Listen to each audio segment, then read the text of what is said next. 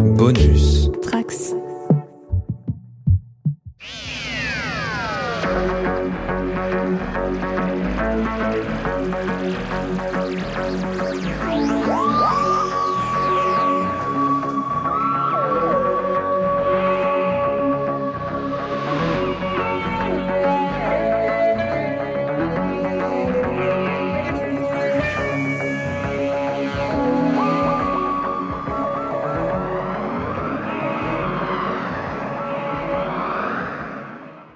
Bienvenue à tous et à tous dans ce coin pop spécial soixante ans de Doctor Who. Je suis vraiment ravie d'être là ce soir pour en parler avec les copains du Quadrant Pop, car oui, en réalité, je suis une Whoviane avant d'être une Trekkie, et oui, c'est la trahison, ça y est, c'est révélé. Euh, et comme le dit si bien Guigui à chaque fois dans le Quadrant Pop, je ne suis vraiment pas tout seul ce soir pour parler de ces épisodes spéciaux. En effet, je suis avec Romain Nigita, salut. Bonsoir. Avec Guigui, bien évidemment.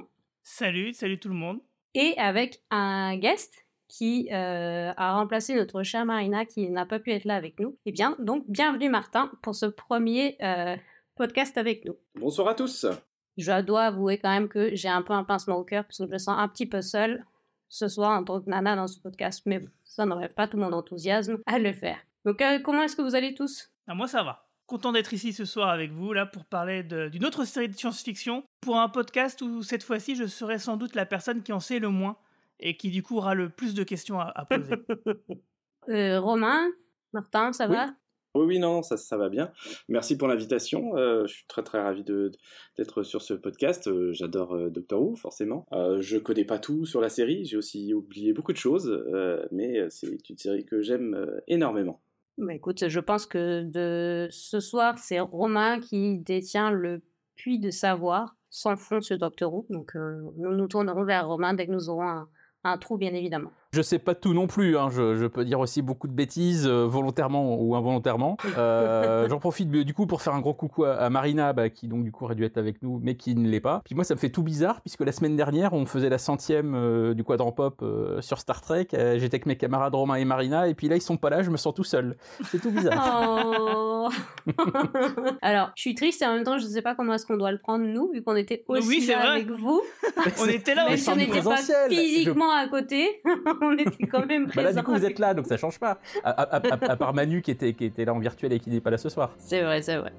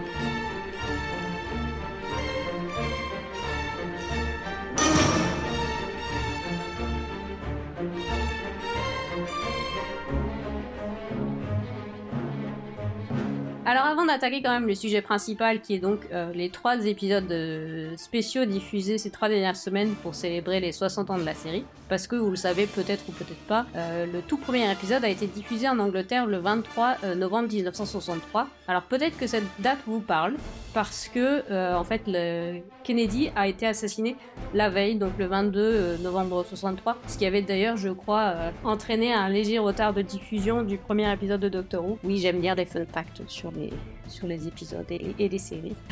Et donc, j'ai, donc j'ai, j'ai quand même quelques questions à vous poser bon, avant qu'on parle de ces épisodes. Et je tiens d'ailleurs à remercier euh, Guigui, Marina, Corentin, euh, Martin et Nadège pour leurs questions qui sont euh, venues euh, compléter les miennes tout au long de ce podcast. Alors, avant de vraiment commencer, j'aimerais savoir comment est-ce que vous avez découvert Doctor Who. Martin, comment est-ce que tu as découvert ça? Alors, je vais, je vais rendre hommage à Davy Mourier qui en parlait sur les réseaux il y a très longtemps. Euh, je crois que c'est un des premiers Français à en parler quand la série euh, démarrait. Ça devait être euh, pendant la saison trois, je pense, à sa diffusion originelle. Et moi, je l'ai vu euh, après ses conseils, vers deux mille onze, je dirais, où j'ai rattrapé euh, les premières saisons. Et euh, après, euh, j'ai, je suis resté addict euh, tout du long, avec euh, plus ou moins de, de, de joie ou de déception. Mais en tout cas, euh, j'ai, j'ai continué à regarder. Oui, donc en fait, tu peux t'arrêter, t'as découvert la nouvelle série, donc qui est considérée comme une série reboot de deux mille cinq. Ouais, tout à fait. Je connaissais pas du tout avant. Ouais. Ouais, je connaissais pas du tout. Et, et oui, oui, c'est le reboot deux mille cinq. Oui, donc je parlais vraiment du reboot de deux mille cinq qui, qui, qui est arrivé jusqu'à nous. Avant que ça explose à la saison cinq, on va dire, et que ça devienne un petit peu plus international, euh, la saison un à quatre était restée un petit peu plus euh, dans, en Grande-Bretagne et, euh, et un peu moins connue, on va dire. Et toi, Romain? J'avais découvert de plusieurs manières. Forcément, en m'intéressant à la science-fiction et aux séries, je suis tombé euh, très souvent, quand j'étais ado, dans des bouquins ou dans des articles sur le titre de Doctor Who. Donc je savais que ça existait, euh, mais je l'avais jamais vu. Euh, je me souviens même assez bien que vers la fin des années quatre-vingt-dix, j'étais allé euh, à Londres et euh, dans un grand magasin euh, qui vend des disques, euh, des V H S et des trucs comme ça. Je voyais des rayons entiers avec des V H S de Doctor Who. Je me disais, mais qu'est-ce que c'est que ce truc? Vraiment, ça, ça a l'air absolument culte, même si le... Le titre me disait très vaguement quelque chose. Euh, et à peu près à la même époque, euh, sur Canal+, dans Cinéma de quartier, euh, qui était l'émission donc présentée par euh, Jean-Pierre Dionnet, qui passait donc des, des, des, vieux, des vieux films, ils avaient passé les deux films des années soixante avec euh, Peter Cushing, euh, qui étaient donc en fait des remakes de certains des premiers épisodes du premier Docteur, les deux premières aventures avec, le, avec les Daleks. Donc vraiment, après en avoir entendu parler de voir du Doctor Who, c'est les deux films euh, qui m'ont vraiment fait voir ça. J'ai trouvé ça absolument euh, génial et je les trouve toujours aussi bien aujourd'hui, même s'ils sont complètement hors continuité par rapport à la série, mais en termes de, de, de budget, de visuel, de musique complètement démente, euh, et puis Peter Cushing est toujours euh, formidable. Et donc quand il y a eu l'annonce euh, bah, du, du reboot euh, par Russell T. Davies, c'est euh, dès que c'était annoncé, c'est un truc que, que j'ai suivi, je guettais la moindre info et bah, j'ai regardé dès que ça a été euh, diffusé en, en Grande-Bretagne par des moyens euh, que la justice réprouve, n'est-ce pas euh, et, euh, et autant le premier épisode du reboot, euh, donc Rose, m'a un tout petit peu déçu à l'époque. Euh, je trouvais ça sympa, mais ça faisait très... très gamin. Euh, la poubelle qui avale Mickey, enfin c'était ah, un putain. peu ridicule, les effets spéciaux étaient pas génial, même ah, si Eccleston était... Putain, j'avais oublié.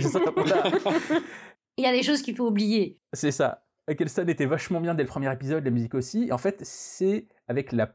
le pré-générique du deuxième épisode que j'ai trouvé ça génial. Donc euh, The End of the World, quand ils sont dans la fameuse station spatiale pour observer la fin de la Terre, où on voit tout, toutes les créatures et tout. Et là, dès cette première scène, je fais « Oh putain, c'est génial !» Et depuis, bah, j'ai évidemment jamais décroché. C'est, mais c'est, c'est très bien que tu amènes ça euh, sur, ce, sur ce reboot, parce que quand on va parler des épisodes, euh, Marie-Paul, euh, je trouve que Russell T. Davies a refait un peu la même chose. Et toi, Guigui, comment est-ce que tu as découvert Doctor Who ?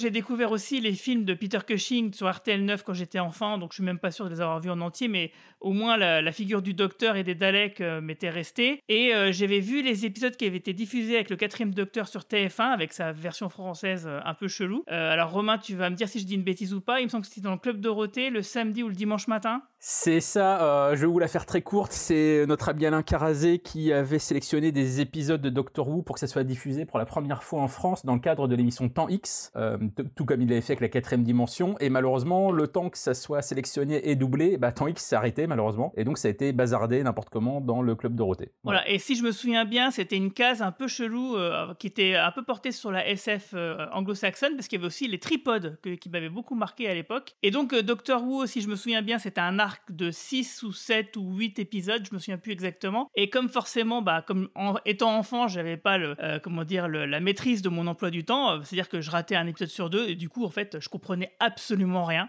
Déjà que c'était pas simple à comprendre, euh, de prendre le truc en cours de route avec une version française approximative, euh, là je comprenais rien du tout, mais en tout cas voilà, je connaissais Doctor Who au moins euh, par ce biais là, et quand le reboot de deux mille cinq est arrivé de euh, Russell T. Davies, euh, je n'ai pas aimé du tout. Euh, je déteste le neuvième Docteur, Michael Eccleston, je suis désolée. Je trouve que ça va pas. Christopher Eccleston, tu vois, en plus, je retiens même pas son prénom. Je suis vraiment, je suis vraiment mauvais. Blocage psychologique. En fait, la vérité, c'est que quand ça a été annoncé sur France quatre, j'ai regardé euh, premier jour, évidemment, première diffusion. Euh, j'ai été très déçu, comme Romain l'a dit, et sauf que moi, j'ai pas eu le courage de regarder le deuxième, qui m'aurait peut-être un peu apaisé, parce que c'est vrai qu'il est vachement mieux, ce deuxième épisode. Et du coup, je me suis arrêté là, et j'ai repris... Euh, j'ai, j'avais un petit souci avec, euh, bah avec la production de, de la série qui faisait un peu cheap par moment et certaines résolutions d'intrigue que je trouvais vraiment trop, euh, bah, trop légères. Et euh, quand euh, David Tennant est arrivé, j'ai, je me suis pas accroché un peu plus, mais je regardais ça d'un, d'un œil un peu plus intéressé. Et c'est vraiment avec l'arrivée de Matt Smith où là, je me suis dit, bon, c'est, là, c'est bon, ça me parle un peu plus, quoi. Ouais, c'est marrant. C'est un des rares, c'est un oui. des rares effectivement, qui est le plus accroché à Matt Smith. Exactement, que, que Tennant. Euh... Et c'est ouais. et effectivement, à chaque fois que je discute de Doctor Who avec ça, les gens, ça les étonne. Mais en fait, ça vient pas de l'acteur en lui-même. Non, ça vient du showrunner, quoi. Bah, pas que du showrunner. Euh, je pense que c'est surtout aussi beaucoup la production, parce qu'il y a un, oui. un vrai level-up qui a été ouais, fait. Complètement. Euh, avec la saison cinq. Bon, c'est arrivé un peu avant, euh, en réalité, avec les téléfilms de Pâques et tout ça, entre la saison quatre et cinq, hein, en, en réalité, mais je les avais pas vus, donc euh, je m'étais pas rendu compte, quoi, du level-up. Et c'est ce level-up-là, en fait, la musique, euh, la réalisation, euh, la photographie, les effets spéciaux, le casting, effectivement, aussi, évidemment. Euh, mais voilà, c'est un ensemble de choses qui m'a fait accrocher à Matt Smith, mais c'est pas l'acteur en lui-même. Si on avait eu, si Tennant, il avait eu le même euh, niveau de production euh, dès la saison deux, bah, j'aurais accroché la saison deux, je pense. Et alors, j'ai essayé de me souvenir, moi, comment est-ce que je suis venue à Doctor Who, et puis, figurez-vous que je ne m'en souviens pas.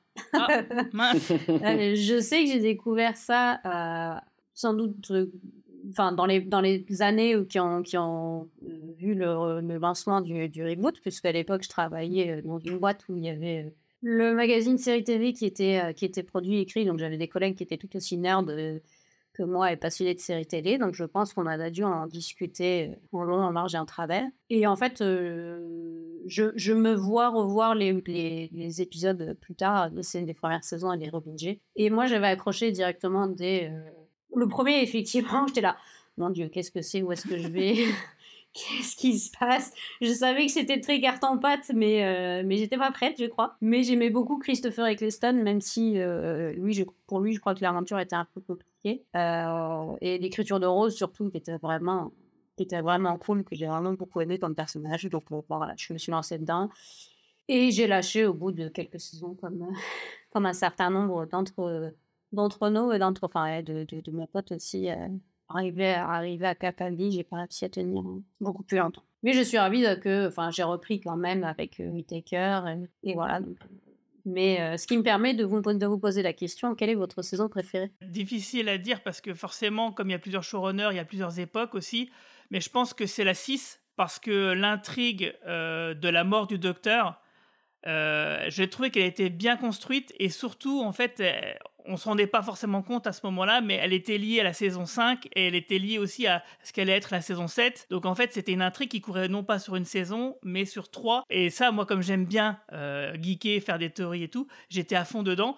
Et surtout, euh, bah, l'intrigue avec euh, River Song, je l'ai trouvée géniale. Et, euh, et dedans, il y a mon épisode préféré euh, de toute la série. Donc voilà, c'est, je pense que c'est euh, ma saison préférée. Et aussi, c'est pareil, euh, par rapport à la saison cinq, j'ai senti aussi un petit level-up en, en termes de production. Rien que par les décors, par exemple, les endroits où ils se promenaient quand ils sont allés un petit peu aux États-Unis. Voilà, c'est, c'est, c'est des petits détails, mais euh, je trouve que pour l'ensemble, ça le fait. Et surtout, bah, il y a des... Il y a de la musique aussi, le, le, la bande originale. Elle est excellente tout du long de la série, mais j'avais vraiment beaucoup aimé euh, aussi les musiques de cette saison-là. Donc, c'est la six ma préférée, je pense. Ouais, et donc, ton épisode préféré, ton préféré puisque bah, t'as c'est, commencé à c'est, la re- c'est la retraite du démon, je crois que ça s'appelle. C'est le, le, l'épisode qui est en milieu, de, en milieu de saison qui révèle l'identité de River Song. Euh, on a Christina Chong, en plus, qui joue dedans, la future Lan de Star, Star Trek Strange New Worlds. Et j'avais... En fait, cet épisode, il est incroyable pour plusieurs raisons. C'est déjà, effectivement, en termes de mythologie, sans le dire, il, fait, euh, il tisse des liens euh, dans tous les sens, sur le silence, sur River Song, sur plein de choses. On a le personnage de Christina Chong qui est potentiellement une future compagne, mais qui n'aura pas le destin euh, d'une compagne du Docteur. Et c'est là où on se rend compte que bah ouais, finalement, ça peut arriver que ça se passe pas très bien du tout. Et enfin voilà, j'ai, j'ai beaucoup aimé euh, la portée que ça pouvait avoir émotionnelle sur ce personnage-là et par rapport au, au Docteur. Et aussi le fait que euh, la réputation du docteur même f- peut faire trembler suffisamment de personnes dans l'univers pour que ces personnes-là deviennent des antagonistes, même si lui, il n'a rien demandé. Enfin voilà, y a, je trouve que euh, c'est assez dense. Euh, le Rory et Amy Pond ne sont pas en reste, ils ont eux-mêmes leurs propres arcs narratifs, il y a des retournements de situation, il y a des twists, enfin, c'est vraiment un très bon épisode pour moi. Et toi Romain, c'est pas ton, ta saison et ton épisode préféré? Euh, bah, saison, euh, bah, j'ai, j'ai été vraiment très tenté de dire la même chose que Guigui. Cette saison six, euh, parce qu'en effet, toute euh, la mythologie autour de River Song, euh, j'ai trouvé ça vraiment ultra futé. Euh, je pense que, comme beaucoup de monde, je suis resté vraiment sur le cul, euh, donc avec l'épisode de milieu de saison euh, Goodman Goes to War. Donc je pense que, euh, en, en termes de, de. Vraiment pour une saison en tant que telle sur laquelle il y, y a un fil rouge dans la version reboot, euh, je pense que c'est la plus satisfaisante. Dans la version classique, moi j'aime beaucoup la saison où il y a une saison justement où il y a un vrai fil rouge du début à la fin de la saison, c'est la saison avec The Key to Time, dans laquelle il y a notamment l'épisode Pirate Planet qui est écrit par euh, Doug Adams, euh, le Doug Adams de Hitchhiker's Guide to the Galaxy, qui a, qui a été même story editor sur, le, sur la série. Donc euh, ouais, voilà, je dirais ça, je dirais la six pour le reboot et la seize pour euh, la version classique. T'as pas dit l'épisode six ? Épisode préféré, alors dans la version classique, moi je citerai un autre épisode de Doug Adams, qui est l'épisode City of Death, qui a été vraiment tourné à Paris, hein, que je trouve absolument génial, et dans laquelle on retrouve plein de trucs que Doug Adams a réutilisé derrière dans ses différents bouquins, autant dans certains, certaines issues du Hitchhikers que dans, euh, que dans euh, Dirk Gently. Et dans la version moderne, euh, j'aurais un peu de mal à choisir. Euh... je, ouais, je vais pas être très original, mais euh, je pense que Blink reste quand même euh, ah ouais. un, un truc euh, absolument, absolument génial, euh, même si en effet c'est dans les premières saisons avec le tourné en S D avec les vieux effets spéciaux. Mais même aujourd'hui, c'est un épisode qui vieillit pas. Ouais, il marche bien, hein. Ouais, c'est vrai. Et toi, Martin, alors ? Moi, ma saison préférée, c'est euh, sans aucun doute la saison quatre de la version moderne. Je suis, euh, alors moi, je suis plutôt un fan de l'ère euh, Davies que de l'ère Moffat, même si euh, effectivement la saison cinq et six sont quand même euh, bien, bien, bien ficelées, comme tu le dis. Euh, moi, Russell T. Davies, c'est celui qui m'a, qui m'a fait venir à, à Doctor Who par euh, plein de ficelles scénaristiques. Il a, il a ce talent pour, euh, pour créer des fils rouges euh, distillés ça et là et qui finissent par, euh, par euh, explosé en, en fin de saison, avec des, des, vraiment des, des fins de saison, des doubles épisodes qui sont, qui sont assez grandioses et aussi saisissants euh, émotionnellement. Et je trouve que le, la saison quatre arrive à réunir plein de fils rouges justement des, des trois saisons qu'il a fait précédemment et qui explose avec toute la famille qu'a réuni le docteur en, en fin de saison. Et pour moi le, le, le, ça vient un peu sur mon, mon épisode préféré, c'est vraiment le tout dernier de la saison quatre, alors pas les spéciaux évidemment, même si les spéciaux sont top, celui, de, celui qui, met, qui met fin à, à, comment dire, à la campagne de, enfin, de Donna Noble d'une certaine manière, la fin euh, du voyage. Ouais, la fin du voyage qui pour moi est, ouais, pff, ça me met par terre euh, parce que vraiment il réunit toute sa famille, euh, tous ses anciens euh, compagnons qui, qui sont encore là, qui sont, qui reviennent d'une dimension parallèle ou pas, qui sont tous là pour pour pour défendre la Terre et voilà, et qui finit quand même arriver à faire que c'est Donna Noble qui, qui met tout le monde d'accord parce que c'est la compagnon de la saison, euh, voilà, et qu'il résout plein de, plein de mystères, plein de trucs laissés, laissés en plan comme ça pour finir sur euh, le, le, drame de, le drame de Donna euh, qui fait que malgré tout euh, c'est une femme qui veut absolument sortir de sa condition, qui ne veut pas être une, une, une, une stampe, je crois, je sais plus comment on dit, une, une, une, un intérimaire, une intérimaire, et cetera, et qui veut sortir de sa condition absolument et qui s'appelle Noble et qui finit quand même par sauver l'intégralité de la galaxie et hum, sa seule récompense ce sera qu'elle devra tout oublier et redevenir euh, retourner à sa vie euh, à sa vie euh, la vie de nous tous, hein, notre vie de, de terrien euh, basique, et je trouve ça absolument euh, formidable et grandiose. Et, mais il y a plein d'épisodes qui sont chouettes euh, dans les saisons un à trois aussi, et puis euh, évidemment dans la saison cinq aussi il y en a bien qui sont qui sont qui sont top, et moi c'est c'est vraiment celui-ci celui, celui-ci mon, mon préféré. Bah écoute, je te rejoins assez, la saison quatre effectivement est une de mes favorites. Alors euh, encore une fois, j'ai pas vu entre les saisons huit et douze. Euh, peut-être, que, peut-être que j'ai raté des choses, voilà, je ne sais pas. Dur. Donna Noble, même si j'aime beaucoup Rose, j'aime beaucoup Martha, effectivement Donna, une, enfin, je trouve qu'elle a, y a un, un vrai truc en plus avec elle. Euh, donc ça, c'est ma, c'est ma saison préférée. Et mon épisode préféré, euh, je triche, j'ai le droit. Ça va être à la fois euh, la bibliothèque des ombres, justement, dans la saison... Euh... Ben là, c'est écrit par Moffat, pourtant. Les, les deux épisodes ou euh... les... Parce que c'est un double épisode, hein. Ouais, euh, je, oui, c'est vrai que je je je, je distingue pas euh, l'un, l'un l'un ne va pas sans l'autre pour moi en fait. Ah oui, ça vient. Et puis surtout c'est l'introduction, c'est dans celui-là où c'est River Song est introduite. Ouais, ouais, ouais, c'est celui-là. Ouais, c'est, c'est ça en plus donc euh, voilà donc. Euh, Avec Doctor Moon. Ouais, ce ce personnage est super. Euh, River Song, j'aurais tellement aimé qu'on ait le temps de faire un récap sur elle, mais enfin, on a déjà tellement d'autres choses à raconter. Euh, je trouve que c'est un personnage hyper intéressant par rapport au Docteur, par rapport à toutes ses actions, effectivement, par rapport à leur, euh, leur destinée entre guillemets et leur, et leur timeline. Mais euh, dans dans un autre, euh, j'aime aussi énormément euh, le la fin de la saison trois avec le le Sound of Drums là, le, le que t'appelais tambour. Et le Destineur du Temps, voilà, c'est, c'est deux, euh, deux épisodes qui, pour moi, vont, vont aussi ensemble. Et bien évidemment, bah, le Journey's End, comme tu disais, avec toute la famille de Docteur, où tu pleures, euh, tu es obligé de savoir une boîte de mouchoirs à côté de toi. Et parce, que, parce que tu pleures euh, tout du long, enfin, du moins, tu, toute la fin euh, est assez émouvante. Et c'est en ça que moi, j'aime, j'aime Davies aussi, c'est-à-dire qu'il re- meurt plus que n'a pu le faire d'autres. d'autres scénaristes ou showrunners sur cette série. Et ce qui me permet d'enchaîner sur qui est, euh, qui est notre docteur préféré. Alors, vous n'entendez pas, mais j'ai prononcé avec un E, évidemment, puisque vous savez qu'il y a eu aussi une docteur. Mmh, ça dépend des jours. Alors, je vais, être, je, vais, je, je, vais, je vais compliquer la, la question. Ton docteur, ta docteur, est compagne ou compagnon préféré? Alors, peut-être docteur... que ça simplifiera ton choix. Ouais. Docteur, celui avec les deux cœurs. Euh, c'est pour tricher. Euh, non. Ça marche pas, hein. euh... C'est le seul qui les a tous vus. euh... Non, mais alors, je... Sou- souvent j'ai envie de dire euh, Christopher Eccleston parce que c'est le premier avec lequel je suis vraiment, euh, véritablement rentré dans, dans la série. Donc, euh, malgré tous les défauts de la saison un, euh, je pense que quand même celui avec lequel on commence, c'est souvent celui qui, qui reste euh, pour, pour soi en tant que téléspectateur. Euh, mais je dois avouer que quand même, malgré tout, avec le recul, Tennant reste le, le, le plus complet, euh, le plus attachant, celui qui a su le plus évoluer aussi avec ses différentes apparitions, avec évidemment le cinquantième anniversaire, le soixantième, et cetera. Parce que le mec dans la vraie vie euh, a l'air tout aussi génial que quand il joue le, le personnage et qu'il a une palette d'acteurs absolument incroyable. Donc euh, au final, ouais, je dirais euh, Tennant. Je sais que c'est pas très original, mais euh, on s'en fout, on n'est pas là pour être originaux, exactement. On est là pour dire qui en aime.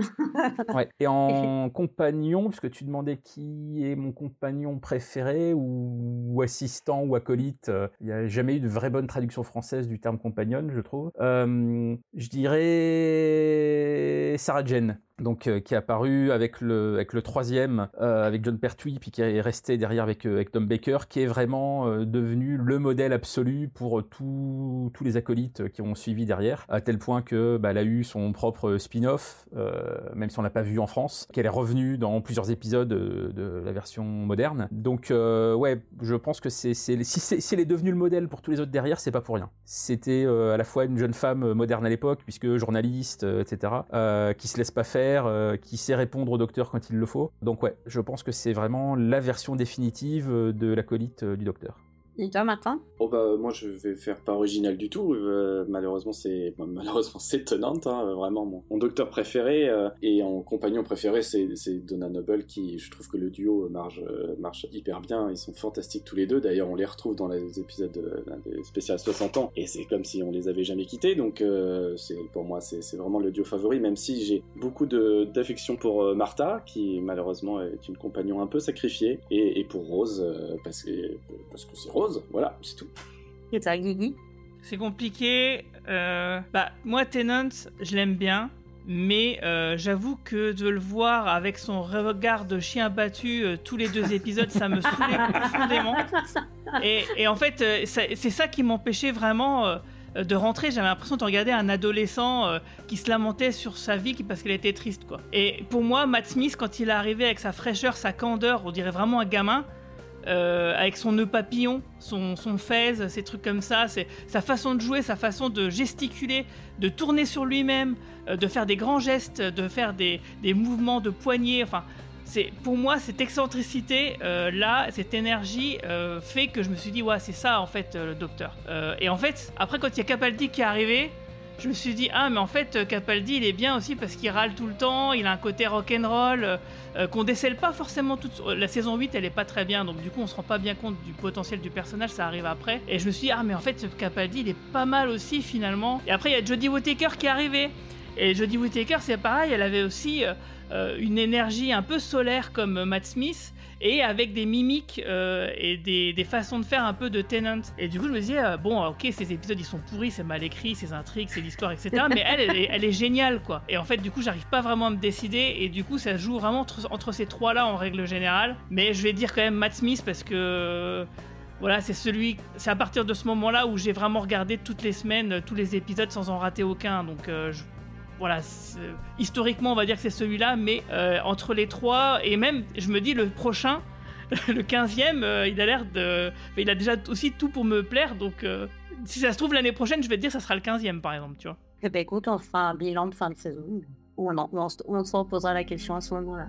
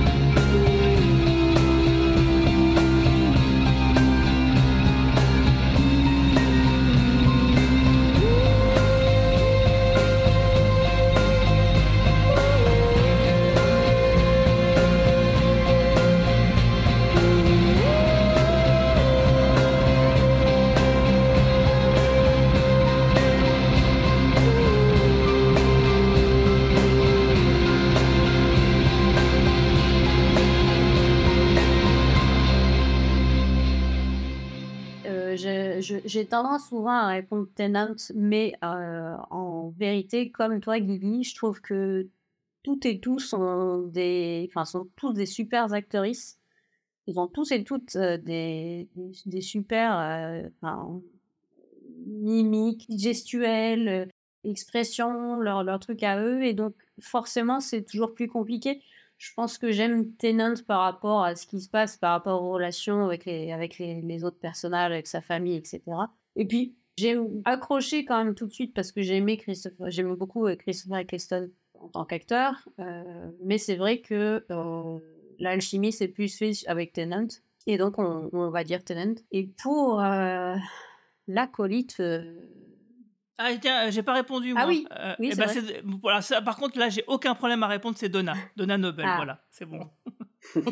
J'ai eu peur, j'ai vu que tu allais dire Clara, et là, j'aurais été là. Oh. je, vrai, je suis désolée, mais j'ai vraiment beaucoup de mal avec Clara. Elle est très mal écrite. Euh, et ouais, bah, l'acolyte, effectivement, ça va être, ça va être, ça va être Donna, mais, mais c'est pareil, c'est-à-dire... Euh, Euh, les, les gars de Torchwood, ils sont super par moments aussi. Euh, Martha, elle est tellement si peu exploitée, euh, alors qu'elle a un potentiel super aussi. Enfin, Rose, enfin, voilà. Mais voilà, si on doit choisir, Donna.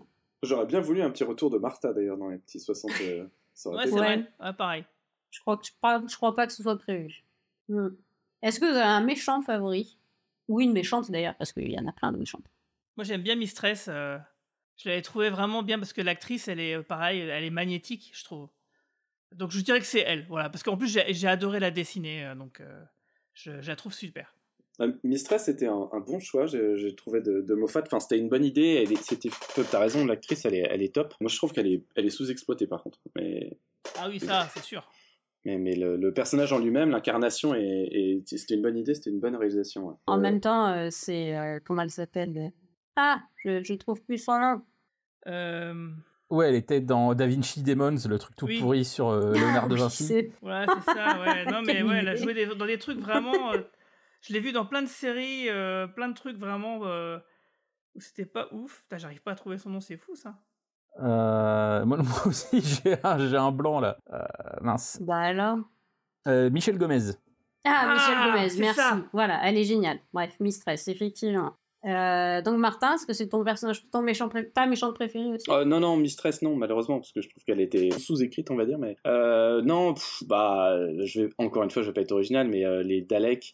Particulièrement la manière dont ils sont écrits dans leur dans leur Davies sont sont sont un régal hein. Ils ont des ils ont des phrases extrêmement percutantes. Alors évidemment, je conseille le double épisode de, de la saison deux de fin de saison deux quand ils sont face aux Cybermen, c'est des moments absolument délicieux de répliques complètement absurdes et, et trop marrantes. Mais oui, malheureusement, ouais, je, je reste assez classique, on va dire dans dans les goûts de Doctor Who, c'est voilà. Après, je je suis pas forcément un fan de revoir des Daleks tous les deux épisodes hein. J'aime bien avoir des grosses pauses et que les Daleks puissent arriver en force avec un véritable objectif et un truc surprenant, mais les voir euh, tous les trois épisodes, c'est pas... Euh, c'est... Au bout d'un moment, tu fais, bon, ok, euh, c'est un Dalek, on a compris, euh, voilà, il va être exterminé, tout ça, c'est un peu lourd. Mais euh, dans les premières saisons, puis en plus, euh, ouais, quand on regarde, en fait, ce qui est, ce qui est très fun, moi, je connaissais pas du tout le lore de Doctor Who, j'ai tout appris en regardant la série, enfin, en regardant la série moderne, en la re-regardant, et puis en me renseignant un petit peu, et quand... Euh, tu découvres l'épisode The Lone Dalek dans la saison un, tu, pip, tu piges pas trop, moi je connaissais pas trop les Daleks et tout, je voilà, c'est que ce truc, c'est un peu bizarre, une espèce de poupe à l'intérieur et tout. Et après quand tu reviens, quand tu regardes, t'as regardé un peu tout, puis tu reviens sur les Daleks, et tu te dis, ok, il y a eu la Time War, et il tombe sur un seul Dalek. Et genre, ils flippent sa race. Et tu dis, ah ouais, en fait, c'est des, c'est des, ils, ils sont super charismatiques, en fait. Et, euh, et après, il apporte, il amène, il amène plein de trucs comme ça, euh, dans la saison un, la saison deux, comme ça, il, il, il les fait revenir chauvassés en force. Et puis après, bah, comme tout le monde les aime bien, on aime bien les revoir, et cetera. Mais mmh. voilà, je, je, j'aime bien les Daleks comme ils sont utilisés, particulièrement au début, quand on les connaissait, en tout cas, que l'ère moderne les connaissait pas encore bien. Et toi, Romain ? Moi, je crois que ceux que je trouve comme étant les plus gros enfoirés dans l'univers de Doctor Who, en fait, c'est les Time Lords eux-mêmes. Ah oui, c'est, c'est vrai. C'est eux qui foutent la merde à chaque fois. Euh, comme clair. Leur première apparition dans la, dans la série, c'est à la toute fin du... Enfin, dans, la, dans l'époque classique, c'est à la toute fin du deuxième Docteur. Et la première fois bah, qu'on les voit, bah, ils forcent la régénération du Docteur et ils le bannissent sur Terre. Donc, toi, la première fois qu'on, qu'on comprend qu'il y a des Time Lords, ils font un gros truc d'enfoiré. Et en fait, à chaque fois qu'ils reviennent, c'est à chaque fois pour euh, forcer le Docteur a arrêté ses aventures dans l'espace parce qu'ils le prennent, ils le prennent pour un taré. Euh, les Time Lords, on comprend que c'est des gens qui veulent rester euh, sur leur planète, euh, contrôler euh, le flux temporel et surtout ne pas les sauver les gens. Euh, je trouve que justement euh, euh, dans, à la fin de, leur, de l'ère Russell T. Davies, euh, Timothy Dalton dans le rôle de Rassilon, je trouve ça absolument génial parce que j'adore cet acteur en plus. Et voilà, et chaque fois qu'ils sont, qu'ils sont ramenés, c'est vraiment pour mettre des bâtons dans les roues au, au Docteur. Il euh, y a une fin de saison avec Peter Capaldi où il l'enferme dans un château. Euh, oh, génial celui-là. Euh, okay, c'est, c'est l'épisode absolument génial où il y reste pendant plusieurs milliards d'années. Oh là là. Euh, ça, ça aurait pu faire partie de mes, mes épisodes préférés aussi euh, quand tu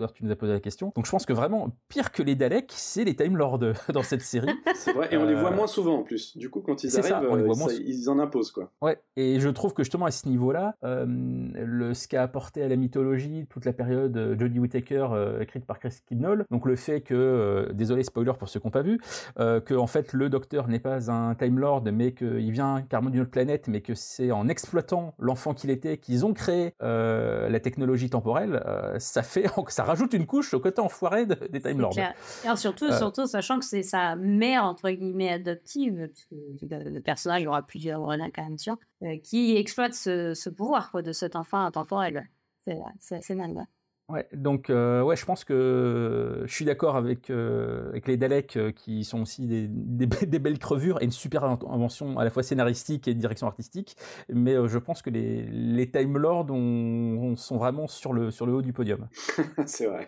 Et bien, ça tombe bien parce que euh, ça enchaîne parfaitement avec mon méchant préféré. Moi, c'est le Master euh, John Sim euh, avec, euh, avec Tennant. Je trouve qu'il est assez, euh, assez détestable, assez horrible tout du long et en même temps, on a pitié de lui à la fin. Ouais. Bah, surtout quand on découvre le plan euh, dans, les, dans les épisodes spéciaux, euh, donc le, le son des tambours, comme tu dis, euh, ça aussi, c'est, c'est, c'est cool. Et du coup, euh, puisque tu as commencé à parler de showrunner, et cetera, Romain, j'ai des questions pour toi, parce que tu es notre expert euh, série télé. Euh, est-ce que tu sais pourquoi la série change régulièrement de showrunner et de showrunneuse ?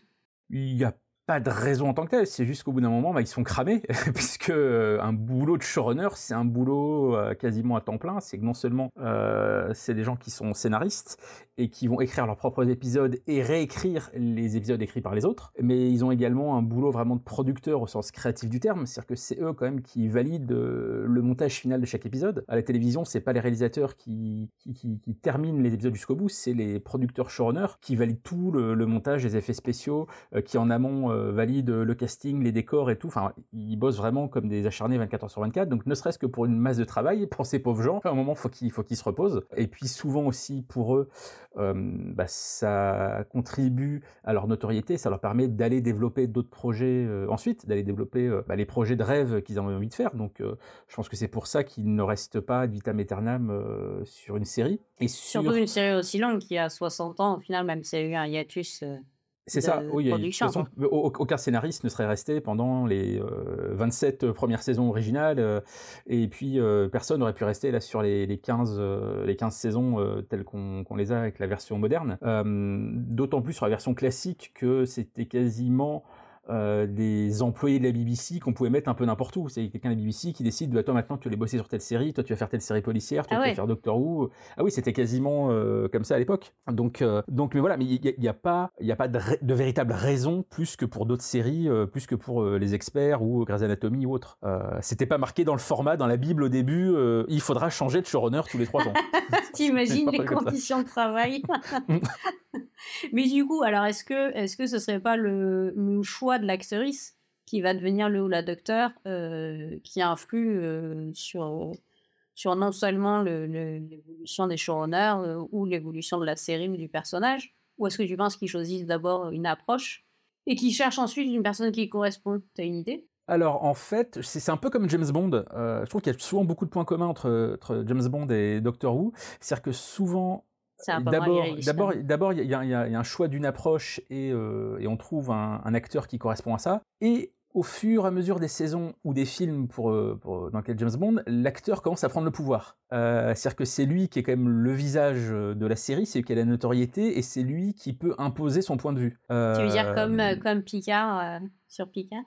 Un peu, comme, un peu comme Patrick Stewart, euh, euh, un peu comme Daniel Craig qui sur les derniers films, sur les derniers Bond, c'est clairement lui qui choisissait les réalisateurs et qui imposait où devait aller le, le... Ouais, sur les derniers, c'est lui qui a amené Sam Mendes sur Skyfall, et cetera. Alors que sur les, sur les deux premiers, il n'était pas du tout en, en position de décider quoi que ce soit. Euh, Tom Baker, qui est celui qui est resté le plus longtemps, donc le quatrième qui est resté sept saisons, euh, bah, clairement c'est lui qui a, qui, qui a pris le pouvoir au bout d'un moment. Euh, mais... mais euh, Mais au départ, c'est quand même les, les showrunners qui choisissent un acteur qui va correspondre à leur approche, euh, mais ils ont aussi besoin plus ou moins de savoir qui sera là. C'est, le jeu de l'acteur aussi, c'est justement sa gestuelle, on en parlait tout à l'heure, va aussi leur donner des idées. Je sais que quand, euh, quand Moffat est devenu le, le showrunner après Russell T. Davies, au départ, il savait pas encore si Tennant allait continuer ou pas. Il l'a su vraiment très très tard, il arrêtait pas d'appeler Tennant, parce qu'il se connaissait assez bien, me dire mais est-ce que t'as décidé ou pas, faut que je sache avant de commencer à écrire. Parce que euh, voilà, qu'il fa- il fallait faire un, fallait faire une espèce de, de, de reboot ou pas, enfin voilà, c'est... c'est... Il me semble que justement, ouais. c'était Tennant qui devait rencontrer... L'épisode du premier où il rencontre Amy euh, en étant enfant, c'était avec Tennant. Et qu'après, Smith serait arrivé retrouver Amy après une saison. Et éventuellement, le, enfin, le, pro... le docteur suivant aurait retrouvé Amy Pond adulte, en fait. Bah, c'est qu'il avait, il avait envisagé les deux solutions parce que ça s'est décidé super tard. Est-ce que Tennant voulait continuer ou pas ? Et pareil, rebelote avec l'épisode du cinquantième anniversaire, donc The Day of the Doctor, où on a à la fois euh, Tennant, Matt Smith et, euh, et John Hurt et, euh, et Jenna Coleman dans le rôle de Clara. Et ça s'est décidé super tard de savoir qui serait dans l'épisode parce qu'au niveau contractuel, il ne savait pas. Il y a un moment, il savait, il y avait personne n'avait signé. Donc ah, il n'avait aucun docteur, il n'avait pas de compagnon, il n'avait personne. Il était dans une merde noire. Donc euh, finalement, le résultat n'était pas trop mal. Oh, finalement, ils s'en sont mis sortis, mais surtout qu'ils avaient quand même une date euh, de diffusion qui était fixe. Ils ne pouvaient pas dire, bon, ok, on retarde d'un an. C'était pas possible. Euh, donc ça, mais ça aussi, c'est comme tout à l'heure pour le, les changements de showrunner, c'est des, des contraintes de production qui sont inhérentes à la télé. On est quand même sur un truc de flux, il faut que ça avance, et des fois, bah, t'es obligé de faire les trucs au dernier moment. Euh, c'est pas forcément euh, lié à Doctor Who, mais par contre, oui, c'est vrai, je pense que une fois qu'un docteur a été choisi et que les scénaristes voient comment il se comporte, euh, comment il joue le personnage, là ça va influer sur les saisons suivantes. Ça, je pense que ça se vérifie à chaque fois. Et euh, qu'est-ce qui fait qu'une série comme Doctor Who perdure aussi longtemps malgré quand même beaucoup de ses défauts? C'est-à-dire qu'il y a beaucoup, pas mal d'épisodes où il n'y a pas beaucoup de moyens, c'est assez inégal en termes d'écriture, ça change aussi ses propres règles en cours, euh, en cours de route, alors que certaines sont établies depuis, euh, depuis longue date. Il y a quand même des tas de séries qui ont été arrêtées ou qui se sont arrêtées euh, bien avant, bien avant euh, ça, quoi. Bah, je pense que ce que tu présentes comme un défaut, c'est-à-dire le fait de changer les règles, c'est au contraire la force de Doctor Who. C'est ça qui a permis à la série d'évoluer. Euh, des fois, on râle un peu en disant « Oh là là, ils font de la retcon et compagnie », mais Doctor Who, c'est une retcon géante depuis le premier épisode. Depuis permanent, que... oui, c'est vrai. Mais, ouais, quand, quand, quand la série est créée, euh, le personnage du Docteur n'est même pas défini comme étant un alien. Même les scénaristes ne savent pas qui c'est. On ne sait pas que c'est un alien. Gallifrey n'existe pas, la régénération n'existe pas. Tout ça a été improvisé au fur et à mesure. Euh, donc après, le fait de dire oui, mais à l'époque, on nous a dit qu'il y avait tant de régénération et pas plus, et maintenant ils en rajoutent, et cetera. Mais de toute façon, le fait de dire qu'à un moment qu'il y avait tant de régénération, déjà c'était bidon par rapport à ce qui n'avait pas été dit avant. Donc euh, je pense que ça, c'est une première force euh, de la série, le fait de, d'oser se réinventer. Euh, la régénération, évidemment, un, un bijou d'inventivité pour justement permettre de changer d'acteur, de rajouter de changer le style, euh, ça c'est ce dont on, on vient de parler. Euh, la série a su aussi évoluer techniquement, parce qu'en effet, on part de très très loin. Nous, en effet, on parle souvent de Star Trek, et je sais que pour des téléspectateurs d'aujourd'hui, regarder la série Star Trek des années soixante, ça peut être un peu dur. Mais la série Star Trek des années soixante, à côté de, des premiers épisodes de Doctor Who, c'est un blockbuster. Euh, c'est Matrix. euh, euh, Doctor Who en soixante-trois, c'est filmé en vidéo noir et blanc dans les conditions du direct. C'est quasiment du théâtre. D'ailleurs, euh... si, vous, si ça vous amuse, vous pouvez retrouver le premier euh, épisode qui est en ligne sur, sur la net. Pas de manière légale, mais, mais tant pis. Si, il euh, si, y a, y a un non. extrait. Ouais, un extrait, ouais, un extrait, ouais. Mais c'est dispo. Donc en, ça c'est permet dispo de, en, d'avoir un aperçu, quoi. Ouais, c'est dispo en D V D, euh, comme oui. Pour les vieux dinosaures comme moi qui ont encore un lecteur D V D. euh, mais, mais c'est là où plein d'autres séries, euh, avec aussi peu de moyens, n'ont pas perduré. Euh, la différence de Doctor Who, c'est les scénarios. Euh, arriver à faire peur avec les Daleks euh, qui arrivent dès la deuxième aventure, qui sont en effet des espèces de grosses salières euh, sur roulette, euh, c'est parce que derrière, le scénario est super intelligent, parce que c'est vachement bien interprété. Et derrière, au fur et à mesure des années, euh, techniquement, ça va évoluer. À partir du troisième Docteur en soixante-dix, On, on passe à la couleur, et cetera, et cetera. Euh, en effet, quand la série revient en deux mille cinq, c'est de la vidéo S D, puis on va passer à la H D avec euh, les téléfilms qui concluent euh, l'ère David Tennant. Enfin voilà, à chaque fois, ça se réinvente, les effets spéciaux sont de mieux en mieux, la manière de tourner est de plus en plus complexe. Donc la, la série n'est jamais restée figée, que ce soit scénaristiquement ou techniquement, et c'est ça pour moi qui fait qu'elle est toujours là aujourd'hui. Ouais, ouais, je suis d'accord, hein, même si... Euh... il y a quand même un petit côté kitsch qui est assumé malgré tout pendant, pendant très longtemps, quoi. Dire... Euh... Mais, mais, ou... mais, même aujourd'hui, euh, quand tu regardes Doctor Who aujourd'hui, dans la direction artistique, c'est beaucoup plus dingue que, euh, que Star Trek ou des séries américaines.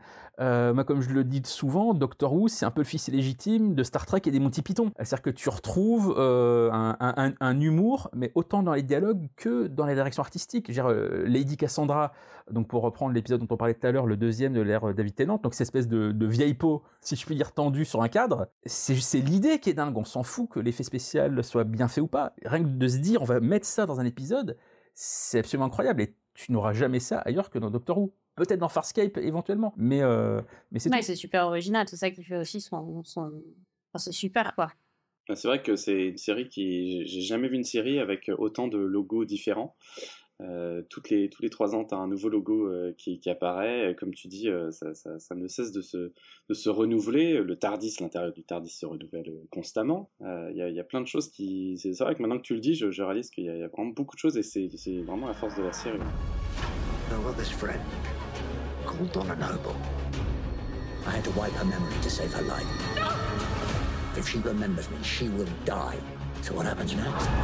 The spaceship crashes right in front of her. It's like she's drawing us in. What the hell? We've got a bloody Martian in the shade! Don't look! Meet me! Oh, here we go again. I don't believe in destiny, but if destiny exists, then it is heading for Donna Noble. And I've got a memory. After a very long time, something's coming back. Who are they? Monsters.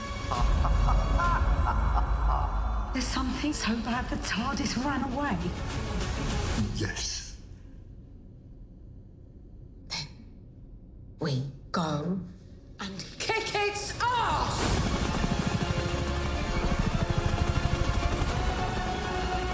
Kate Lethbridge Stewart! What do we do this time, Doctor? How do we fight the human race? Ah!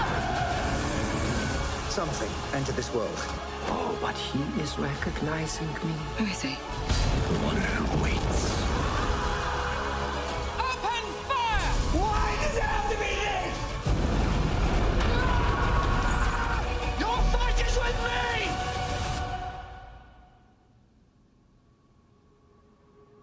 I don't know if I can save your life this time. Worldwide premiere! Donc on a fait un peu le tour de ce qui nous plaît dans Doctor Who et qu'est-ce qui, qu'est-ce qui fait qu'on on est encore là aujourd'hui. Euh, je vous, on, va, on va donc parler un peu de ces épisodes spéciaux soixante ans, parce qu'effectivement... Ah, on est là pour ça. Guigui, tu vas enfin pouvoir parler, c'est ça que je veux dire. soixante ans qu'on attend. Alors bien évidemment, si vous ne les avez pas encore vus, euh, je vous invite à mettre en pause le podcast parce qu'on va quand même spoiler un certain nombre d'éléments... Euh, qui sont, qui sont présents dans, le, dans, dans ces épisodes. Et alors, relancez une fois que vous les aurez vus, sauf si, bien évidemment, ça vous est égal. Euh, mais avant de parler directement de la, du, de la créature stellaire, qui est le premier épisode spécial, est-ce que vous avez vu et aimé le flux et la fin de la treizième Docteur ? Moi, j'ai rien vu de... Non, j'ai, j'ai raté. Rien. Romain m'a, m'a bien vendu le truc l'année dernière, mais comme les saisons ne sont pas disponibles légalement quelque part, non. Et que j'ai pas envie d'acheter les D V D, bah, j'attends que ce soit disponible quelque part pour regarder. Et alors Martin, est-ce que ça t'a plu ? Alors moi j'ai vu euh, le flux euh, de manière illégale, je dois l'avouer, euh, il, y a, il y a deux ans, je crois, enfin je sais plus quand est-ce que je l'ai vu, mais je n'ai ah, malheureusement très très peu de souvenirs de, ce, de ces six épisodes qui constituent le flux. J'ai un souvenir comme quoi c'était pas mal, surtout par rapport aux saisons euh, onze et douze euh, qui constituent les deux premières saisons de, de Whittaker, je crois que c'est ça, ouais.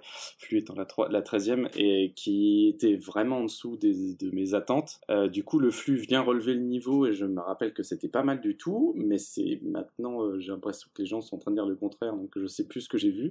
Quant à la fin, les trois derniers épisodes, bah, j'avais bien aimé le, le nouvel an avec le Dalek, justement, parce que je trouvais... Euh... Alors, vous allez me dire, je sortais de Picard saison trois, donc euh, c'était pas trop difficile. Mais, euh... Oh là là, oh, doucement, doucement. Mais on retrouve un petit, un petit huis clos comme, euh, comme Doctor Who sait bien les faire, avec euh, une, une histoire ingénieuse que j'avais, j'avais beaucoup aimé. Enfin, j'ai trouvé ça euh, malin et juste, euh, j'avais passé du bon temps pendant une heure et voilà. Euh, le Sea Devil est malheureusement une affreuse, euh, une affreuse, une affreuse chose. C'est vraiment le, le... Ah voilà, c'était long, mal écrit, mal monté, enfin bref, c'était vraiment un épisode horrible et qui pourtant voulait tenter quelque chose dans la Chine orientale, donc ça c'était cool, mais euh, vraiment la, la réalisation était pas, pas au top. Et le dernier épisode de, de la treizième, ça m'a paru comme un espèce de, d'énorme blockbuster, c'est pourtant plus un...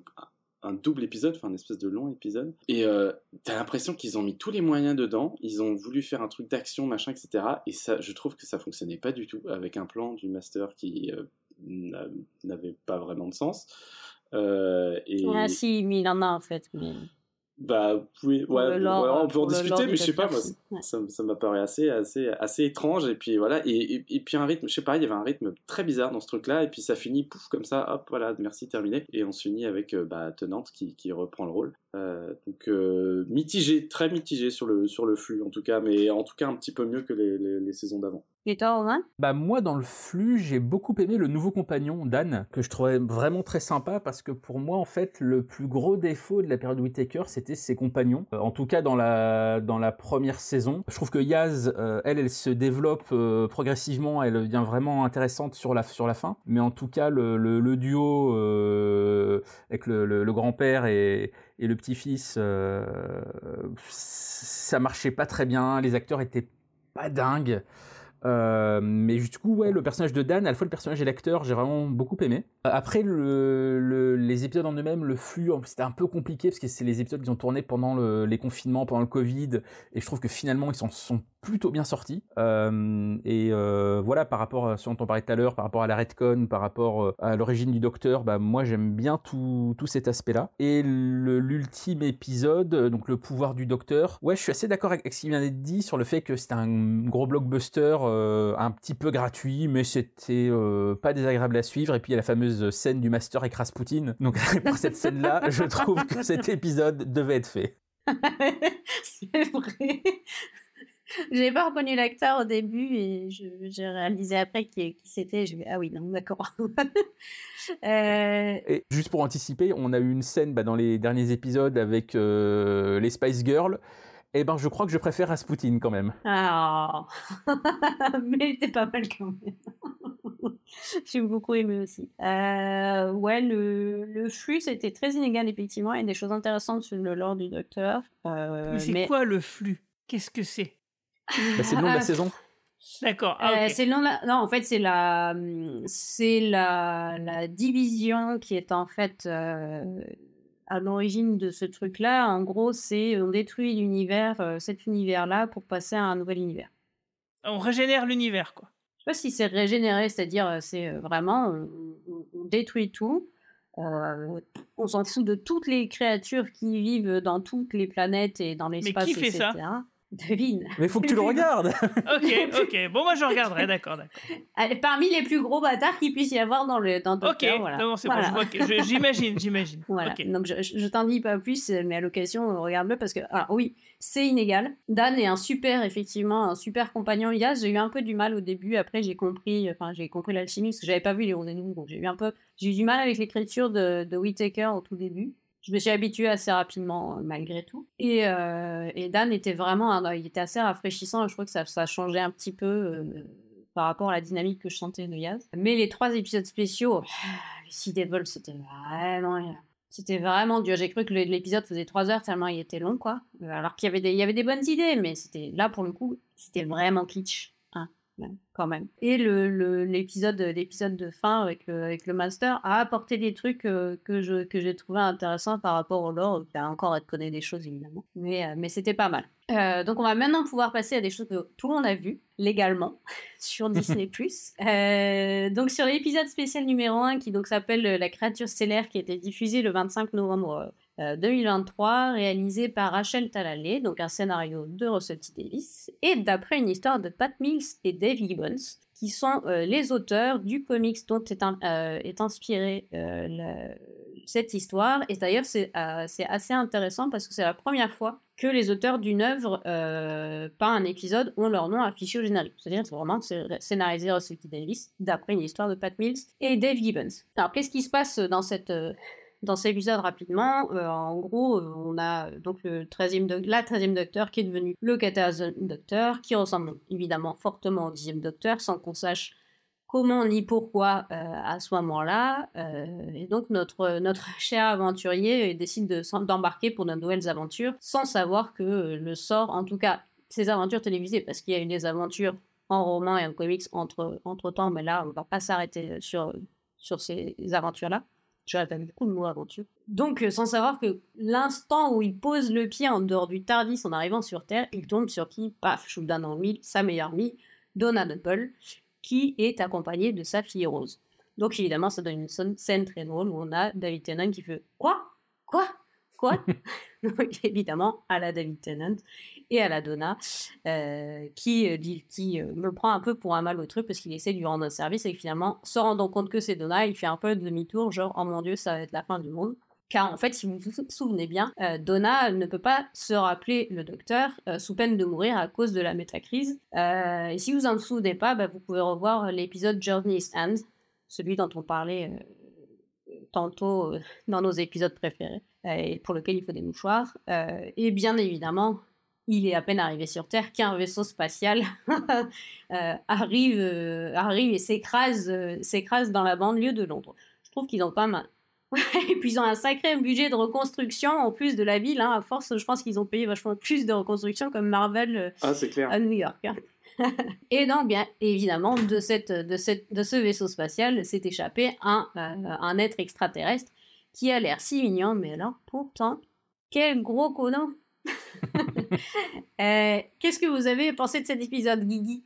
Eh bien, moi, j'ai bien aimé. Euh, j'étais assez content de revoir bon, bah, David Tennant et, et en, dans le rôle de quatorzième Docteur, qui ressemble beaucoup au dixième, jusqu'à dans ses fringues et sa coupe de cheveux. Et euh, puis Donna, quoi. C'est de les revoir euh, et surtout de se demander mais comment il va pouvoir justifier le fait que Donna ne va pas exploser, puisque Donna a emmagasiné le savoir du Docteur par un retournement de situation que je trouve vraiment très tiré par les cheveux dans le fameux épisode dont vous parlez. Mais peu importe, euh, le, le fait était posé que le concept euh, même que Donna ne puisse pas se, re, se souvenir de, de ses aventures avec le Docteur et du Docteur lui-même sous peine de, de mort, en fait, puisque son cerveau ne le supporterait pas. Et du coup, je, je me demandais tout du long de l'épisode comment ils vont faire ça. Alors bien sûr, le M I P, donc le fameux extraterrestre tout mignon, euh, tout, évidemment, tout de suite, tu te dis mais non, mais en fait, c'est lui le méchant, hein, parce que tu vois qu'il a, il est poursuivi par des, deux, deux extraterrestres très, menace, très menaçants, donc tu te dis bah, évidemment, le twist, c'est que ceux qui sont moches, c'est les gentils, et le mignon, c'est le méchant. Euh, donc ça, ça marche très bien. Et voilà, mais, mais peu importe, moi, ce qui me tenait en haleine, c'était Donna, en fait. Comment justifier ça? Et euh, j'avoue que j'ai été surpris de ne pas avoir été déçu, euh, parce que je trouve que Davies, surtout dans ses, bah, dans ses résolution d'histoire, enfin, vous, vous, dites, vous disiez tout à l'heure que euh, vous trouviez qu'il euh, disséminait bien ses indices et tout, et cetera. Bah, pour moi, euh, il décide de, d'un, d'une intrigue et puis il dissémine, enfin, il, il range les des différents items et différents trucs qui vont le servir à, à dérouler son truc dans des épisodes, et puis c'est tout. Hein, c'est, c'est, pour moi, il n'y a rien d'extraordinaire à chaque fois. Chaque fois, je suis déçu. À chaque fois, je trouve que c'est, ça vient de nulle part. Et là, pour le coup, eh ben, j'ai trouvé que c'était vachement bien. Parce que le fait que, donc, du coup, forcément, elle avait ce savoir du Docteur, elle a eu une fille après, par la suite. Donc forcément, comme River Song, sans doute, elle a eu une essence de, de Seigneur du Temps quelque part en elle, et une part du Docteur en elle.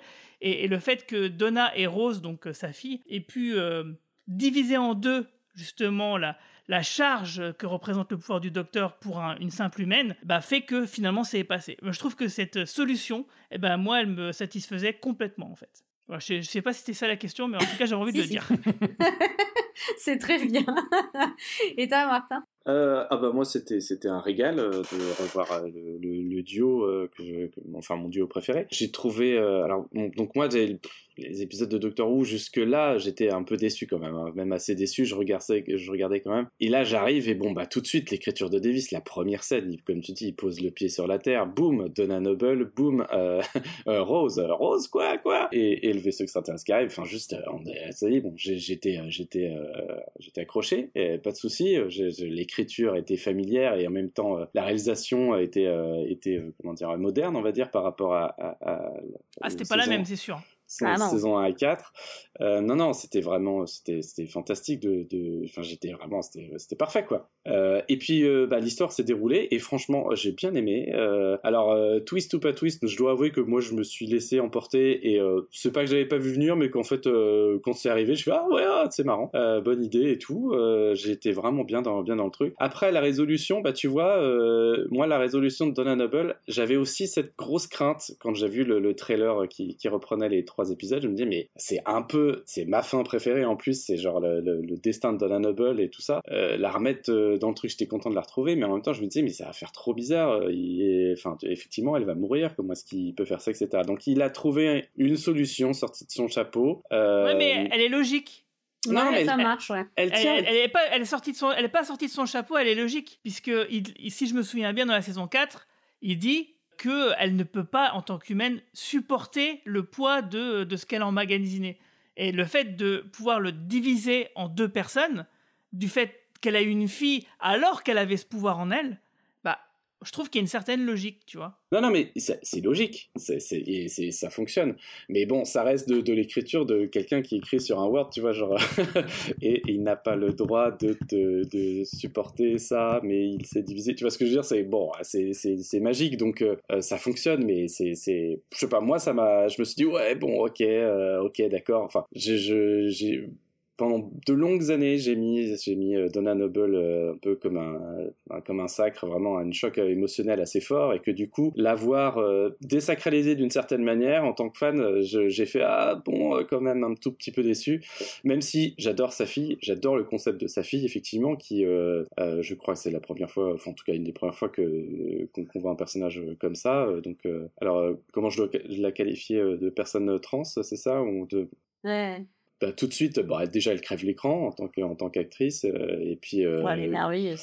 Et puis ça, ça marche hyper bien, et puis dans l'histoire justement il y a une certaine homogénéité euh, et de, euh, de lien justement de cohérence en fait entre l'actrice, euh, ce qu'elle est devenue, dont ils en parlent dans l'épisode en plus de manière assez ouverte, et dont ils s'en servent pour faire un scénario de science-fiction à la fin pour donner cette cohérence. C'est ça que j'ai trouvé euh, ça assez beau, en tout cas assez chouette. Oui, il y a beaucoup de choses qui se répondent en fait, que ce soit dans les thématiques qui sont sous-jacentes dans le sous-texte et dans l'histoire elle-même, et je trouve que là-dessus, euh, ouais, euh, alors je sais, j'ai lu sur internet qu'il y a plein de gens qui trouvaient que c'était euh, un peu lourd, un peu trop premier degré, mais moi j'ai trouvé que, effectivement, il y a effectivement des répliques qui sont un peu, euh, euh, comment dire, très frontales, pas, pas très subtiles, mais en même temps, c'est, c'est quelques secondes dans l'épisode, et, et finalement, quand tu, tu réfléchis à la structure de l'épisode, euh, les éléments de... de De, de cette histoire de Donna, de, du, du docteur, et cetera, la, la façon dont les, ces, ces thématiques se répondent, bah, finalement, c'est, c'est quand même un peu subtil malgré tout, quoi. Donc euh, oui, euh, la, la façon dont c'est, euh, c'est affiché pour un certain public, que peut-être ça énerve, peut-être que c'est, euh, que c'est pas très subtil. Mais en vrai, je trouve que c'est finalement très subtil parce que, bah, on peut en parler pendant longtemps, quoi. Bah, c'est, c'est ce qui fait la force de l'écriture de Davies, hein. Clairement, c'est...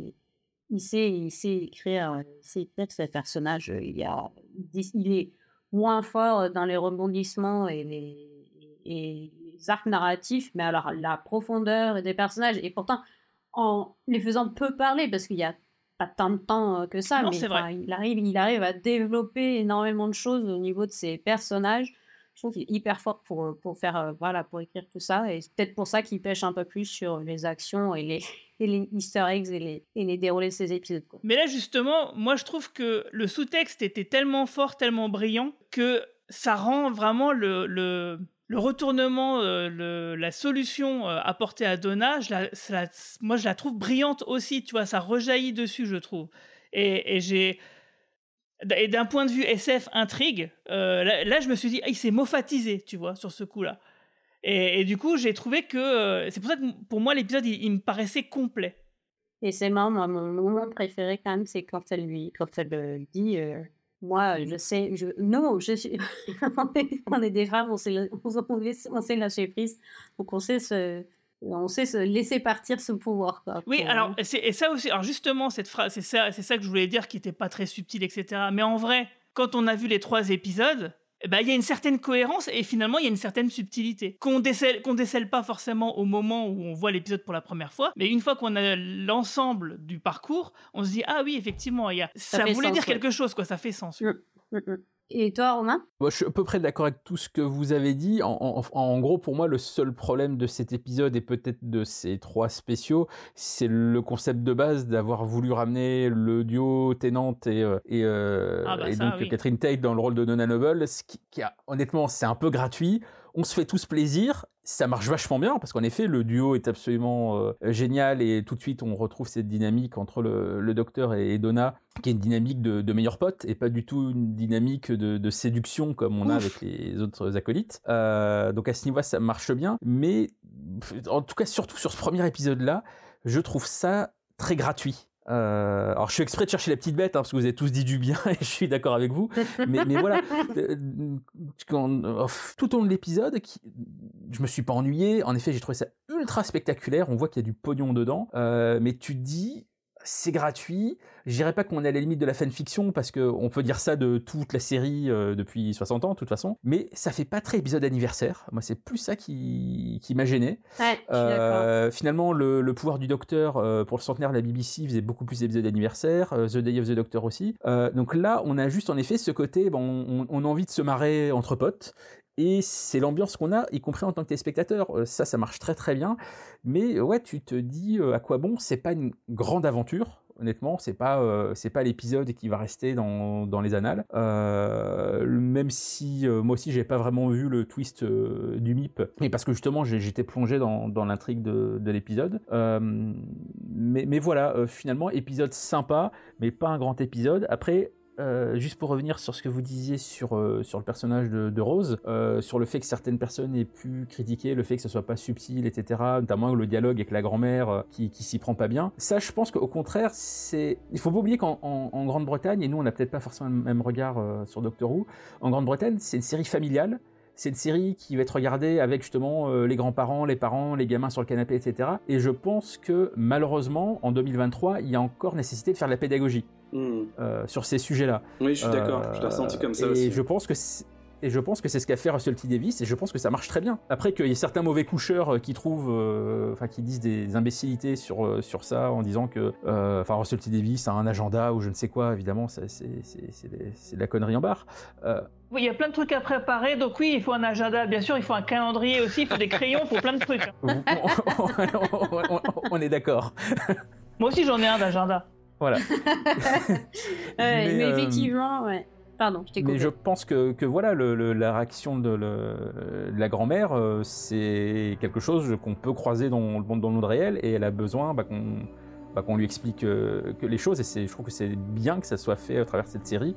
Et en effet, l'actrice est formidable. On, on l'a vu dans la série Heartstoppers sur Netflix. Donc euh, voilà, euh, rien à dire en termes de, de casting, d'effets spéciaux, et cetera. Mais je pense qu'au final, on, on en parlera sûrement après, mais des, des trois épisodes, c'est peut-être le plus faible. Oui, je suis d'accord. C'est, pour moi, c'est un épisode introductif. C'est pas un épisode spécial universel, mais on en parlera après.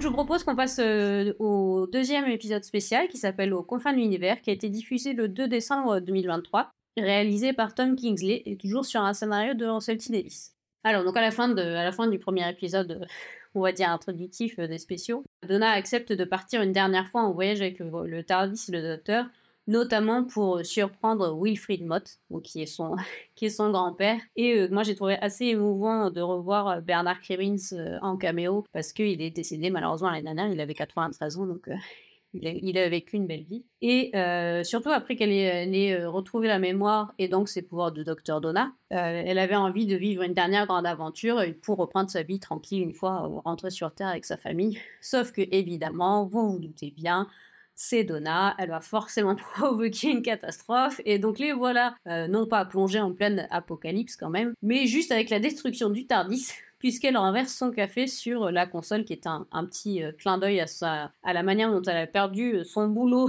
son énième boulot de, d'intérimaire, euh, parce qu'elle a, elle avait renversé son café sur un, sur un P C, ce que moi aussi j'ai fait sur un P C fixe, et je vous, vous le conseille pas. Il fonctionne encore, mais c'est un peu, toujours un peu, un peu la galère.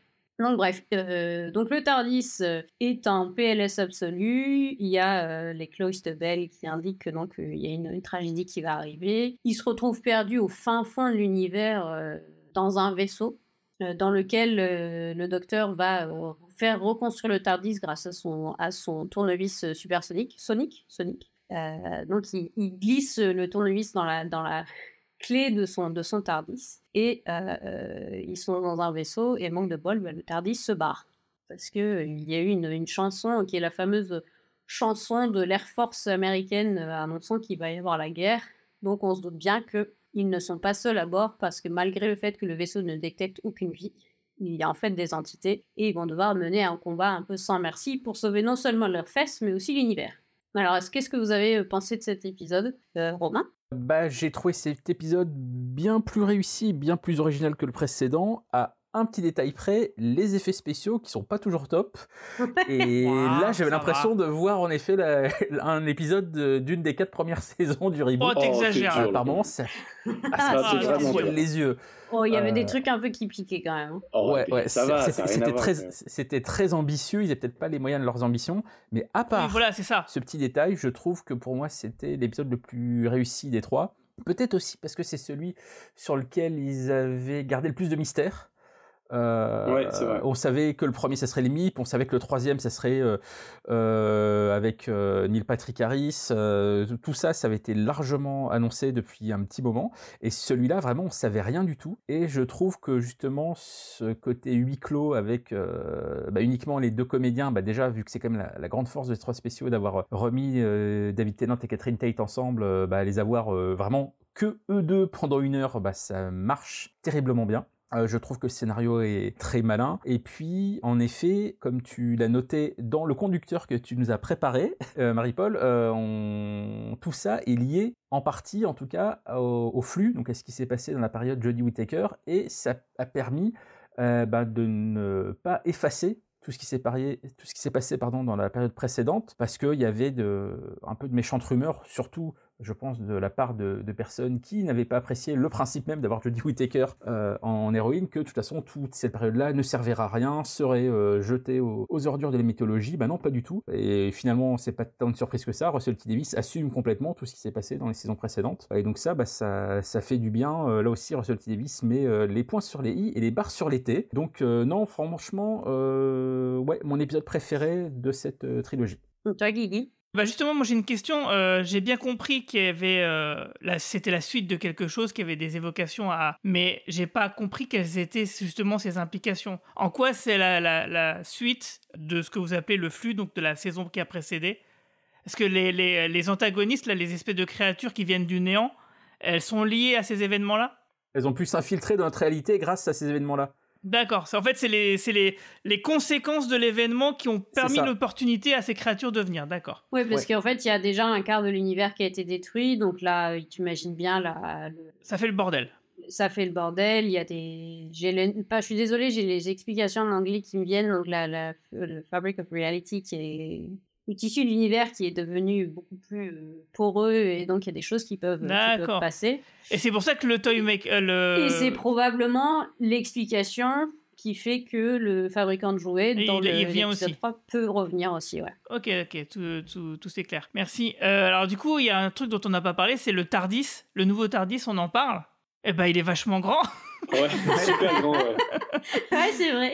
Euh, moi, j'aime... cent seize neuvième.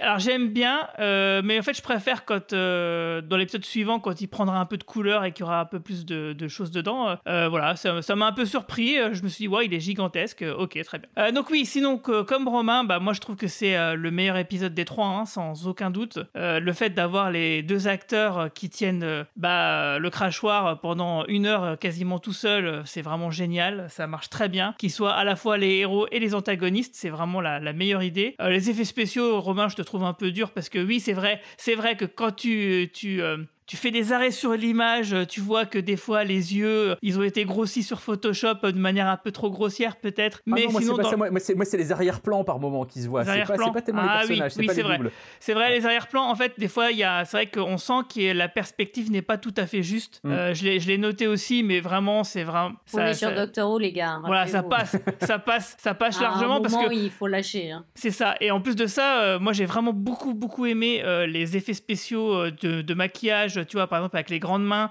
euh, les longs bras et tout. Enfin, tout ça, c'est, j'ai trouvé que c'était euh, très, très réussi. Très, très flippant aussi. Moi, les épisodes, en plus, euh, je les ai regardés avec mon fils de neuf ans. Bah, il a kiffé, hein. Il a kiffé. Euh, sa mère, il avait peur qu'il fasse des cauchemars, mais bien sûr, euh, il n'en a pas fait. En tout cas, pas là-dessus.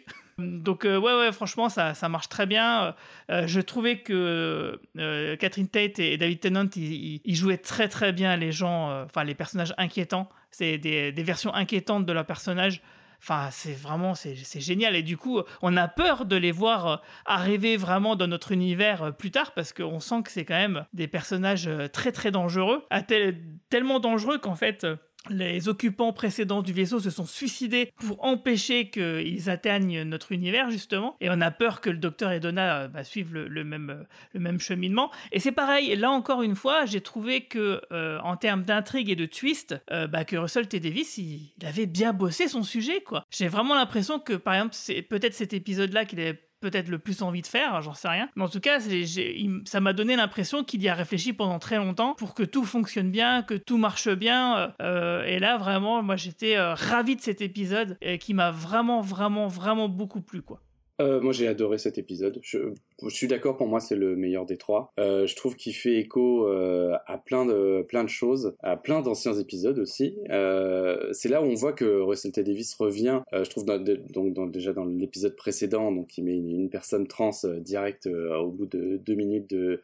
Voilà, donc on se dit, ok, c'est Russell T. Davies, il reprend les rênes et, et il, réinstalle, il réinstalle plein de choses qui étaient cool dans la saison un à quatre. Et là, il arrive avec le deuxième épisode qui est un épisode huis clos, que j'aime bien parce que que du coup c'est un peu des épisodes de prétexte parce qu'ils ont moins de budget. Alors celui-là, je sais pas s'il a coûté moins cher du coup vu tous les effets spéciaux, mais il, il rappelle il me rappelle plein de plein d'épisodes. Moi, il me rappelle l'épisode Midnight de la saison quatre où le, le, le docteur est piégé avec des avec des passagers dans une petite euh, dans une toute petite euh, une petite navette. Ouais, mais... il était un peu flippant celui-là. Ouais, il était à la fois flippant et tout, et hyper cool et tout ça. Euh, il me rappelle celui-là. Il me rappelle aussi, euh, bah, je, j'en faisais référence au début du podcast, parce que moi aussi, je, comme Russell T. Davies, je mets des petites, euh, des petites pastilles. On arrive, boum, et il nous balance, dès le deuxième épisode, il nous balance euh, aux confins de l'univers, euh, dans un vide néant total, euh, sans étoiles, sans rien. Alors moi, j'a, je suis fasciné par ça. Ça me fascine, ce... ce cette ambiance, c'est, c'est ultra anxiogène et ça me, ça me, ça, je trouve ça dingue comme idée de, de d'arriver à se projeter là-dedans. Et, et donc il faisait, il a fait ça déjà dès le deuxième épisode de la saison un de Doctor Who, où, où le premier se passe sur Terre et le deuxième il fait bon allez je vous emmène à la fin de la Terre, genre direct. Ok, donc la fin d'un truc c'est parfait. Et ensuite dans la saison trois il fait pareil, un peu après il fait bon allez je vous emmène à la fin de l'univers, genre vraiment la fin de l'univers. Et, et c'est là c'est, c'est incroyable Doctor Who pour ces idées-là et moi ça me, ça me fascine justement. Et donc là il fait pareil, il arrive et boum allez je vous emmène dans un endroit, pouf, c'est terminé, il y a le néant, il n'y a plus rien. Genre, même n'essayez même pas d'essayer de voir quelque chose dans la, par la fenêtre, il y, a, il y a zéro. C'est le noir complet. Je, je trouve ça incroyable. Et juste, un seul truc qui est embêtant, c'est qu'on ne sait pas comment le vaisseau arri- est arrivé jusque-là.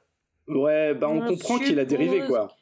On suppose qu'il est, il a été impacté par le flux et que... Faut, ouais, faut que je voie la saison treize. Faut que tu d'accord. regardes le flux. D'accord, je regarderai le flux, d'accord. Okay. Moi, moi, je l'ai compris comme une arche de Noé qui avait complètement dérivé, et voilà, il arrive à un moment de, du temps et de l'histoire, euh, géographiquement, et de, dans le truc, à cet endroit-là, et c'est tout, quoi. Et je, je l'ai pris comme ça. Et donc, en plus, là-dedans, donc dans ce huis clos, il, bah, il ramène des entités hyper mystérieuses, hyper angoissantes, qui sont, comme tu dis, euh, trop, é- extrêmement bien jouées par, par les mêmes protagonistes qui sont les héros qu'on aime. Euh, chaque rencontre et source d'angoisse, parce que chaque rencontre te dit ok alors euh, c'est un docteur ou c'est Donna ou pas, tu ne sais pas du tout, c'est, c'est... et en même temps t'arrives à rigoler par moments aussi et tu rigoles et, et t'angoisses et tu vois les trucs et tout et bah, ouais non j'ai, j'ai trouvé ça j'ai trouvé ça super. Et puis et comme tu dis ensuite il arrive à, intri- à, à intriquer ça avec le flux, et encore une fois ça me rappelle un, un truc de, de, de Davies, c'est que Davies il a ramené le docteur en deux mille cinq en lui mettant euh, pas un gros handicap, mais genre un gros problème, enfin un gros problème mental, je sais pas comment exprimer ça, mais il arrive avec un, un, bagage. Gros, ba- un gros bagage passif, parce qu'on comprend que c'est le dernier Time Lord et que euh, les Time Lords ont disparu, donc il, il, il a fait le reboot là-dessus. Et avec un docteur, du coup, qui a, qui a vraiment un, une angoisse là-dedans. Et Christopher Eccleston le, le jouait euh, comme ça. Et là, il arrive, il, il reprend les roues, il reprend le, les rênes, il refait un reboot, et boum, euh, il, il met pareil un gros bagage euh, passif sur Tennant, qui reprend du coup cette espèce de De, de soucis avec le flux. Alors bon, je me rappelle plus très bien de ce qui s'est passé moi non plus, mais euh, en gros c'est à cause du docteur que le c'est le la division qui prend le docteur comme comme, euh, comme vecteur, excuse ouais. Pour faire euh, hop allez on détruit l'univers, on passe au suivant.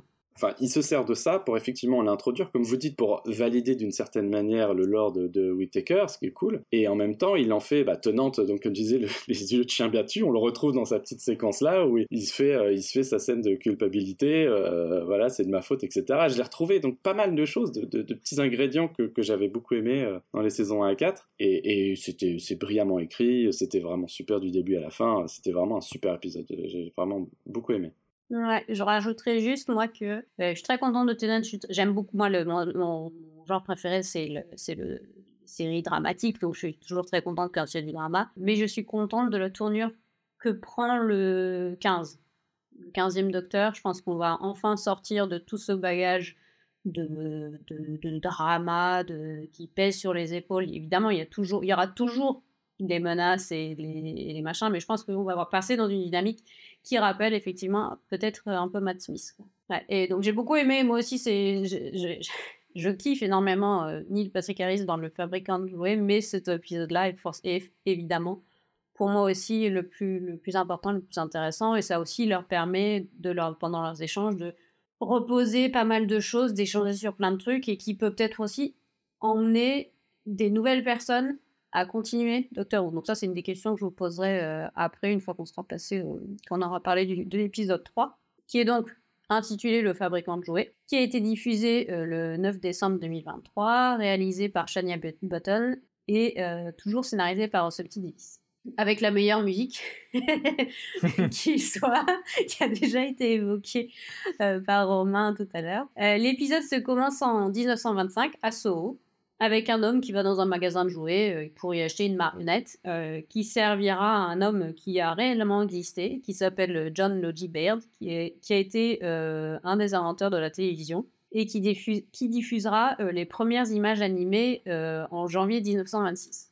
Pourquoi est-ce qu'il achète sa marionnette? C'est parce qu'il a besoin d'avoir un, un personnage pour diffuser donc ses, ses, premières, ses premières images. Bien évidemment il se passe plein de choses que je ne vous révèle pas parce que sinon je vais un peu trop vous spoiler l'épisode. On fait un fast-forward en deux mille vingt-trois et euh, le Docteur et Donna ont réussi à récupérer le TARDIS, se sont sauvés, ont sauvé l'univers, ont tué les entités et euh, à la sortie du TARDIS, ils retrouvent euh, donc Wilf, le grand-père, avec, euh, avec émotion bien évidemment. Mais dans la seconde... Euh, de la, le, le, la, l'émotion passée, on se rend compte très vite qu'il y a, c'est un bordel absolu sur Terre, il n'y a plus rien qui va, euh, tous les êtres humains sont perdus d'avoir tous, tous raison, ils ont, tout le monde semble avoir perdu toute logique, et donc ça se bat, ça court, ça se roule dessus, ça vole des trucs, euh, ça danse avec le Docteur, petit point.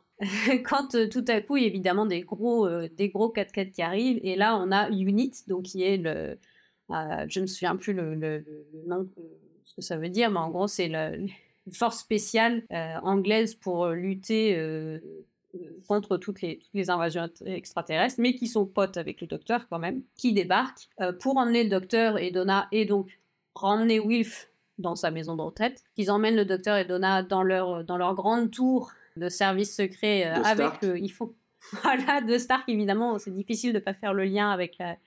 la tour de Stark dans Marvel, et, euh, et, et le TARDIS, puisqu'ils s'emmènent aussi le TARDIS en hélico, euh, parce que euh, bah, il faut bien qu'ils comprennent euh, ce qui se passe en fait, et qui est-ce, qu'est-ce, qui est-ce qui, où, quoi, qu'est-ce qui en est la cause, quoi, de, de, de, ce, de ce bordel. Et donc pour moi, c'est quand même la meilleure entrée euh, en scène d'un antagoniste du Docteur, donc qui est le fameux fabricant de jouets. Euh, j'ai bien évidemment passé l'écriture de mon conducteur à écouter les Space Girls et, à, et à repenser à la danse endiablée de Neil Patrick Harris. Mais donc voilà, donc le fabricant de jouets qui est un, un personnage qui était apparu euh, il y a cinquante-sept ans dans la série, euh, qui était joué par Michael Gove. Je sais pas comment on prononce son nom de famille. Moi, je crois euh, que c'est ça. Ouais, qu'on connaît surtout pour ses rôles d'Alfred dans les vieux Batman. Il est c'est de Tim Burton, depuis... ouais. De Tim Burton, oui, il est décédé depuis pas mal d'années. Et donc en fait, le Docteur donc, pense que c'est parce que dans l'épisode précédent, il a utilisé une superstition avec les entités spéciales du sel. Donc il a un peu menti, il a un peu joué avec le destin. C'est pour ça que pour retenir les noms de choses, euh, c'est pour ça qu'il aurait permis aux fabricants de jouets de pouvoir enfin traverser, euh, d'être libéré du domaine dans lequel il était, euh, il était confiné, et de pouvoir euh, venir jouer avec l'univers, puisqu'en fait, euh, c'est ce que fait le fabricant de jouets. Alors moi, j'ai pas compris cette explication, mais j'imagine que c'est parce que j'ai pas vu le fameux premier épisode d'il y a soixante ans, où il apparaissait, et que peut-être il y aurait des explications là-dedans, je sais pas. Ouais, ah, peut-être que Romain va pouvoir, euh, va pouvoir nous en parler dans une seconde. Juste, je voulais aussi dire que c'est bah, dans cet épisode-là qu'apparaît le quinzième Docteur, qui est donc joué par le fabuleux, charismatique euh, Ncuti Gatwa, et qui n'arrive non pas en fin d'épisode comme c'est en général le cas, mais euh, dix-neuf minutes avant la fin, puisqu'en fait, bah, ils vont pas être trop de deux pour euh, battre le, le fabricant de jouets. Euh, et donc on, on parlera après de comment est-ce qu'ils arrivent à être deux et, et non pas une seule g- régénération. Est-ce que Romain, tu as vu l'épisode euh, donc il y a cinquante-sept ans avec le fabricant de jouets, et est-ce que tu peux nous éclairer? Alors, on peut pas le voir parce que ça fait partie des épisodes perdus. Ah oui, euh, c'est vrai. Enfin, en, en partie en tout cas, parce que donc il y a un les... bout qui, il y a un bout qui a été retrouvé, il me semble. C'est ça, il y a un bout qui a été retrouvé. On a tout le son. Parce que pour tous les épisodes perdus, euh, on a quand même toutes les bandes son. Et c'est, d'ailleurs, ils sont en train, enfin, ils sortent là une version animée très moche. Ouais, dégueulasse. Qui reprend ça. Je, je comprends euh, pas. Non. Les Anglais savent pas dessiner ou quoi? C'est quoi le délire?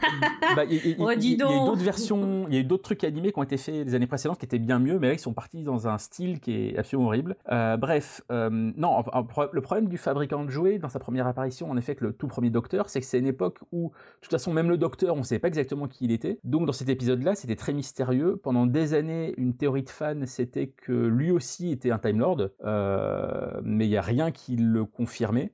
Tout ce qu'on s- comprend dans, ce, dans cet épisode à l'époque, c'est que, en effet, ça se déroule euh, dans un autre univers, dans une espèce de dimension euh, parallèle et close euh, qui est uniquement euh, régie par le Toymaker. Euh, ok, donc, ça, en je effet, savais pas.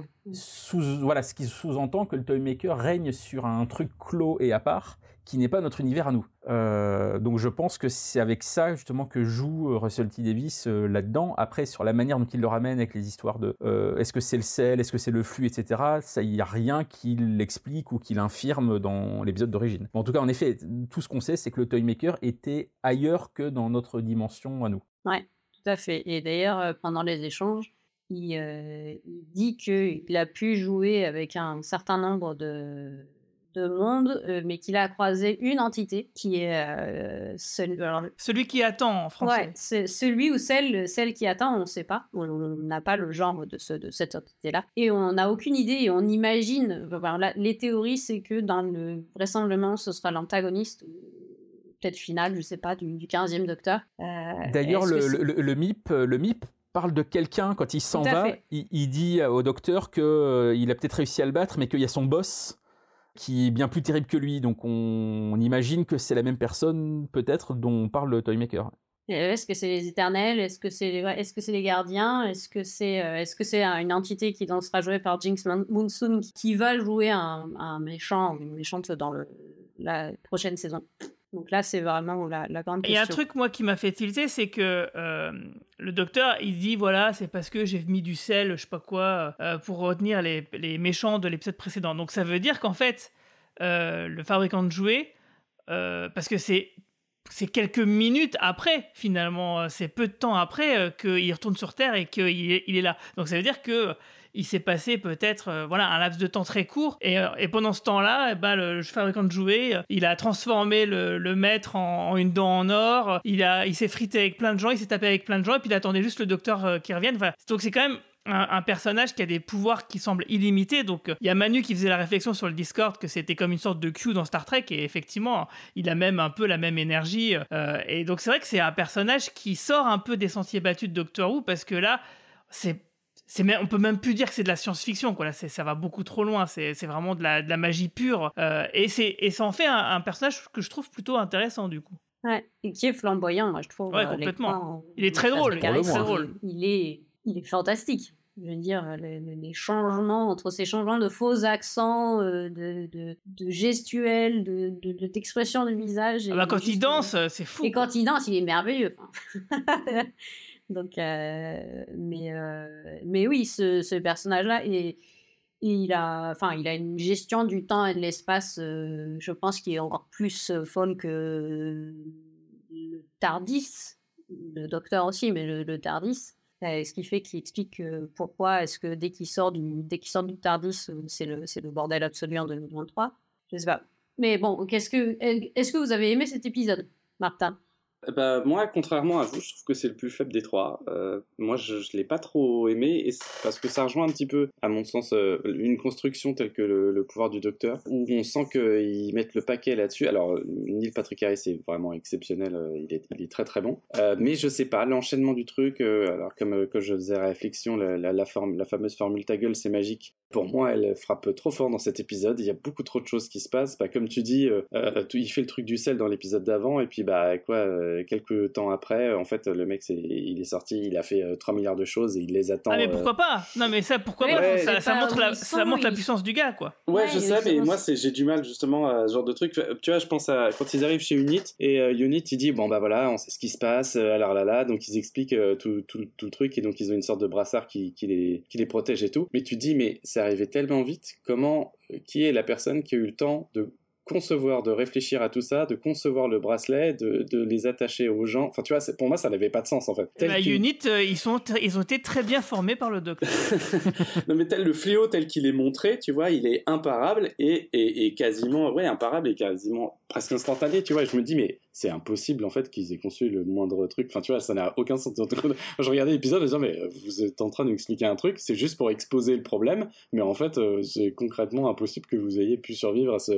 À ce fléau, quoi. Et je, je regarde des trucs, la suite de l'épisode est, est plutôt cool, j'ai bien aimé le passage dans la maison, et ensuite qui justement explique le lore avec le, le, le Toymaker, qui d'ailleurs en, en français euh, s'appelle, donc le, le, le titre de l'épisode c'est le fabricant de jouets, mais dans le sous-titre il l'appelle le roi du jeu, donc euh, peut-être que c'est quelque chose qu'ils ont hérité d'une traduction de, du premier épisode quand il est apparu euh, il y a je sais pas combien d'années, je, Romain, en tout cas le, la, la V F... Euh... La V F doublée, c'est le fabricant de jouets. Ouais, ouais bah c'est le roi du jeu dans les sous-titres. Alors, on a été un peu perturbé par ça, justement, quand on l'a regardé. Mais ouais, et puis, donc, pour finir sur... Euh, bah, je sais pas, enfin, cette énorme entité qui, effectivement, paraît extrêmement puissante et, en fait, euh, en définitive, ne euh, joue qu'à des jeux humains... Euh, Euh, simple, euh, tu vois, genre la bataille ou le truc, tu vois, tu fais, bon, euh, c'est tout, genre, tu, tu peux pas euh, montrer des pouvoirs, enfin, euh, tu vois, je sais pas, avoir, un, je sais pas, quelque chose qui, m- qui met un peu plus de suspense, ou, ou voilà, et alors encore pire, pour moi, ils finissent la partie, alors, donc il y a le fameux docteur qui arrive, le, de, le nouveau docteur qui arrive, et ils finissent sur une partie de, d'attrape-balle, alors, euh, effectivement, pour me contredire, on pourrait dire, oui, mais justement, c'est le suspense, il faut pas que la balle touche par terre, et c'est un peu le jeu débile que tout le monde peut faire, et qui rend le truc un peu fou, mais je trouve que c'est juste cette séquence n'était pas très bien filmée ou pas très bien tournée, pas très bien montée, ce qui fait que je trouve qu'il n'y avait aucun suspense. Enfin, tu vois, on sait qu'il va tomber, je m'attendais à ce que la balle tombe par terre, ce genre de truc, enfin, tombe hors du building, building d'ailleurs de oui, parce Unit. Parce qu'il joue, il joue sur la terrasse, ouais. Ouais, et, et d'ailleurs, building de Unit qui m'a fait rire parce qu'ils arrivent genre dans le bâtiment d'Unit et en fait, tu te rappelles que dans le pouvoir du docteur, le bâtiment d'Unit a littéralement explosé, effondré, mais ils ont quand même des fonds pour avoir un bâtiment encore mieux. Qui sont les responsables qui leur donnent du budget ? Franchement, je ne sais pas. Bah, c'est l'ONU, hein, il me semble. Bah, c'est tout, oui, c'est ça. C'est... En fait, c'est toute la planète. Ouais. Puisque le docteur reprend son rôle de... Le président de la Terre. Le président, le président de la Terre, de la Terre ouais. À un moment. Ouais, ouais. Puisqu'il n'y a plus aucun dirigeant dirigeante qui est en capacité de prendre une décision sur qu'est-ce qu'on fait face à la menace. Ça, j'aime bien ça. Ça c'est, je crois que c'est, c'est Moffat. Oh, je ne sais pas si c'est Moffat qui l'avait inventé. Si ça, c'est Moffat, mais... euh, ouais. Ça, j'ai trouvé ça assez cool. Et voilà. Donc, bref, moi, cet épisode, j'ai, j'ai eu pas mal de... J'ai, j'ai eu un peu de mal dans le déroulement, comment ça a été amené, euh, toutes les séquences, euh, je sais pas, ça ça m'a pas, ça m'a pas euh, trop, trop séduit. Par contre, euh, bah, le nouveau docteur, je demande qu'à en voir plus. Hein. Il, il, a l'air, il a l'air trop bien. Moi, j'entends qu'il reste en slip. Je m'attendais à ce qu'on lui donne son nouveau vêtement, justement son habit de docteur euh, charismatique, et puis finalement non, on l'aura que dans et la ça veut dire prochaine. Que, ça veut dire que Tennant n'a pas de slip sous son pantalon. Si vous faites bien attention, oui. C'est un partage des Spoiler. Vêtements entre les deux. Ouais, ouais, ouais. Spoiler de ouf. Bon, et toi, Romain, comment t'as trouvé cet épisode ? Un petit peu déçu. Euh, même si je le trouve meilleur que le premier, mais je pense déçu parce que finalement c'est celui que j'attendais le plus, parce que retour en effet d'un personnage mythique, parce que Neil Patrick Harris euh, qui est un acteur évidemment euh, formidable et qui lui aussi a une palette assez dingue. D'ailleurs on l'avait vu dans It's a Sin de Russell T. Davies dans un rôle évidemment complètement différent. Toujours euh, pas vu, mais il paraît que c'est génial. Ah c'est formidable. Euh, oh. Si vous ne savez pas ce que c'est It's a Sin, c'est une mini-série écrite par Russell T. Davies sur euh, l'histoire du sida au début des années quatre-vingts, donc vraiment le début de l'épidémie. C'est euh, à chialer dans chaque épisode épisode, euh, mais c'est formidable et il y a du Doctor Who dedans en plus. Euh, bref, euh, je referme la parenthèse. Euh, non, un, un truc moi qui m'a gêné, c'est un, un truc qu'on a tout le temps dans les scénarios de Russell T. Davies et qu'il a fait vingt fois dans ses précédentes saisons de Doctor Who, c'est utiliser une, une technologie euh, moderne qui va lobotomiser les gens. On a eu ça dans la saison deux avec les oreillettes Bluetooth qui vous transforment en Cybermen. On a eu ça dans la fin de la saison trois avec les téléphones portables qui vous euh, manipulent et vous font voter pour le Master. Et là, on a pareil avec la télévision qui vous lobotomise et qui vous fait devenir un espèce euh, de, d'influenceur sur les réseaux sociaux qui a raison euh, quand tout le monde a tort. Euh, parce que là aussi, la métaphore est pas très subtile. fertile, certes, c'est, c'est ce qui se passe de nos jours. Ça, c'est ça que j'ai, j'ai bien aimé ce sous-texte. Ouais. Super. Mais euh, mais voilà, ça y va quand même à, à gros sabots. Donc on peut dire que euh, chez un auteur, le fait de toujours utiliser les mêmes trucs, c'est une signature. Mais là, ça commence un tout petit peu à, à tourner en rond chez Russell T. Davies. Mais voilà, ça c'est pour pour pour pinailler. Je trouve que le, le Toymaker tel que joué par Neil Patrick Harris, on est quand même à la limite de l'hystérie. Selon dans, dans quel état tu es quand tu vois l'épisode, tu peux vite être fatigué, mais euh, ou alors tu peux trouver ça absolument génial. Euh, je devais être dans un bon jour quand j'ai vu l'épisode, donc ça va, ça passe. Non, là, ce que je trouve plus intéressant, c'est Donna qui est confrontée à d'autres euh, anciens euh, compagnons, assistantes, acolytes du Docteur. Euh, c'est déjà un peu ce qu'on a eu à la fin euh, de la période Whittaker, quand Yaz euh, va à l'espèce de réunion euh, euh, de compagnons anonymes. Euh, bah là on a un peu ça, donc avec Donna qui découvre bah, les d'anciens compagnons, euh, même si elle en avait déjà croisé évidemment euh, dans euh, précédemment, mais là des anciens anciens. On parle en plus du fait bah, que certains euh, sont morts lors de leurs aventures avec le Docteur, en... parce qu'il y a, il y a Adric qui est rapidement évoqué. Donc tout ça, j'ai trouvé ça euh, plutôt euh, plutôt réussi. Et puis en effet, bah, Ncuti Gatwa qu'on a beaucoup plus que prévu et qui euh, bah euh, je... rassuré, c'est pas le bon terme, parce qu'on on le connaissait déjà pour d'autres séries, donc on savait qu'il était très bien, mais là, clairement, ça y est, on, on, on en est certain qu'il, qu'il va être formidable.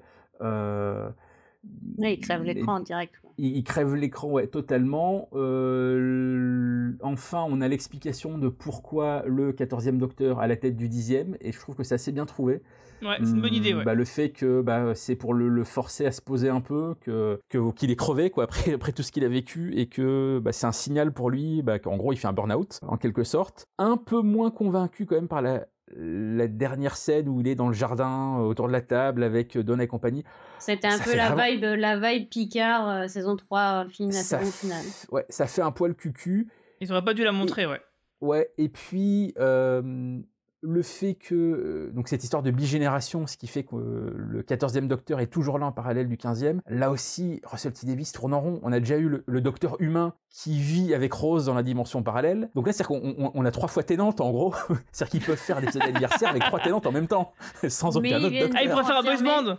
Ils viennent de confirmer que Tennant ne reviendra pas. Oui, non mais c'est ça, oui, c'est ça, on le sait, mais il, pour, pour le soixante-dixième anniversaire, pour le soixante-quinzième, il reviendra. Enfin, là aussi, le, le fait que, que Russell T. Davies tourne en rond avec toujours un peu, un peu les mêmes idées, les mêmes gimmicks, les mêmes rebondissements, ça, c'est le, peut-être le truc qui me fait un petit peu peur sur les prochaines saisons, c'est, c'est le fait qu'on va se retrouver avec la même écriture. Euh, et c'est là ce qui me fait dire, est-ce que le fait de refaire venir Russell T. Davies, en plus avec la même équipe derrière, c'est Russell T. Davies, mais c'est Murray Gold à la musique, c'est Phil Collinson à la prod, c'est la même équipe qu'il y a quinze ans. Est-ce qu'il n'aurait pas fallu, et toi on se pose les mêmes questions sur Star Trek quand on parle de Star Trek, est-ce que par moment il ne faut pas euh, renouveler un peu tout ça? Ça aurait été bien finalement d'avoir des gens complètement différents, parce que Chris Chibnall et Moffat étaient eux-mêmes déjà scénaristes sur la période de Russell T. Davies, donc on avait tout, toujours les mêmes personnes. Est-ce qu'il ne faudra pas un jour vraiment totalement mettre des... personnes nouvelles qui n'ont pas du tout bossé, qui aiment Doctor Who mais qui n'ont pas bossé dessus jusqu'à présent. Voilà, c'est le seul truc qui me fait vraiment peur sur ces trois épisodes-là, c'est est-ce que Russell T. Davies a eu le temps de, d'avoir des idées fraîches? Voilà, on, on verra. Je demande qu'à être surpris, mais je suis un tout petit peu inquiet à ce niveau-là. Je, c'est vrai que je suis d'accord, ça fait partie d'un des points, euh, le, le, l'espèce de retraite de, de Tennant. Euh, comme tu dis, il, il l'a déjà fait avant aussi. Moi aussi, je me suis dit, ouais, mais il nous refait le coup de la... la... De, de, du final, un peu du final de l'épisode quatre d'ailleurs, euh, encore une fois euh, il nous refait cette, cette, cette, cette sauce un peu moins bien en plus de ça, donc euh, je me suis dit pareil, ouais c'est un peu facile, mais ça explique aussi son idée de reboot euh, total, c'est-à-dire en disant bah, maintenant on repart à une saison un, c'est clair, au moins on comprend pourquoi, c'est une espèce de nouveau Docteur vraiment, de concrètement un nouveau Docteur, ça a le mérite d'être, d'être explicatif euh, à ce niveau-là. Et avant qu'on enchaîne sur quelques autres questions, Guigui, qu'est-ce que tu as pensé de l'épisode? Alors moi déjà, je voulais dire à Martin, qu'est-ce qui te fait penser qu'on n'est pas d'accord avec toi? ah bah Parce que, que juste avant, vous étiez là en disant « Oh, le troisième, il est vraiment trop bien ». Non, non, non, c'est pas ça qu'on a dit. On a dit « Neil Patrick Harris, il est très bon ».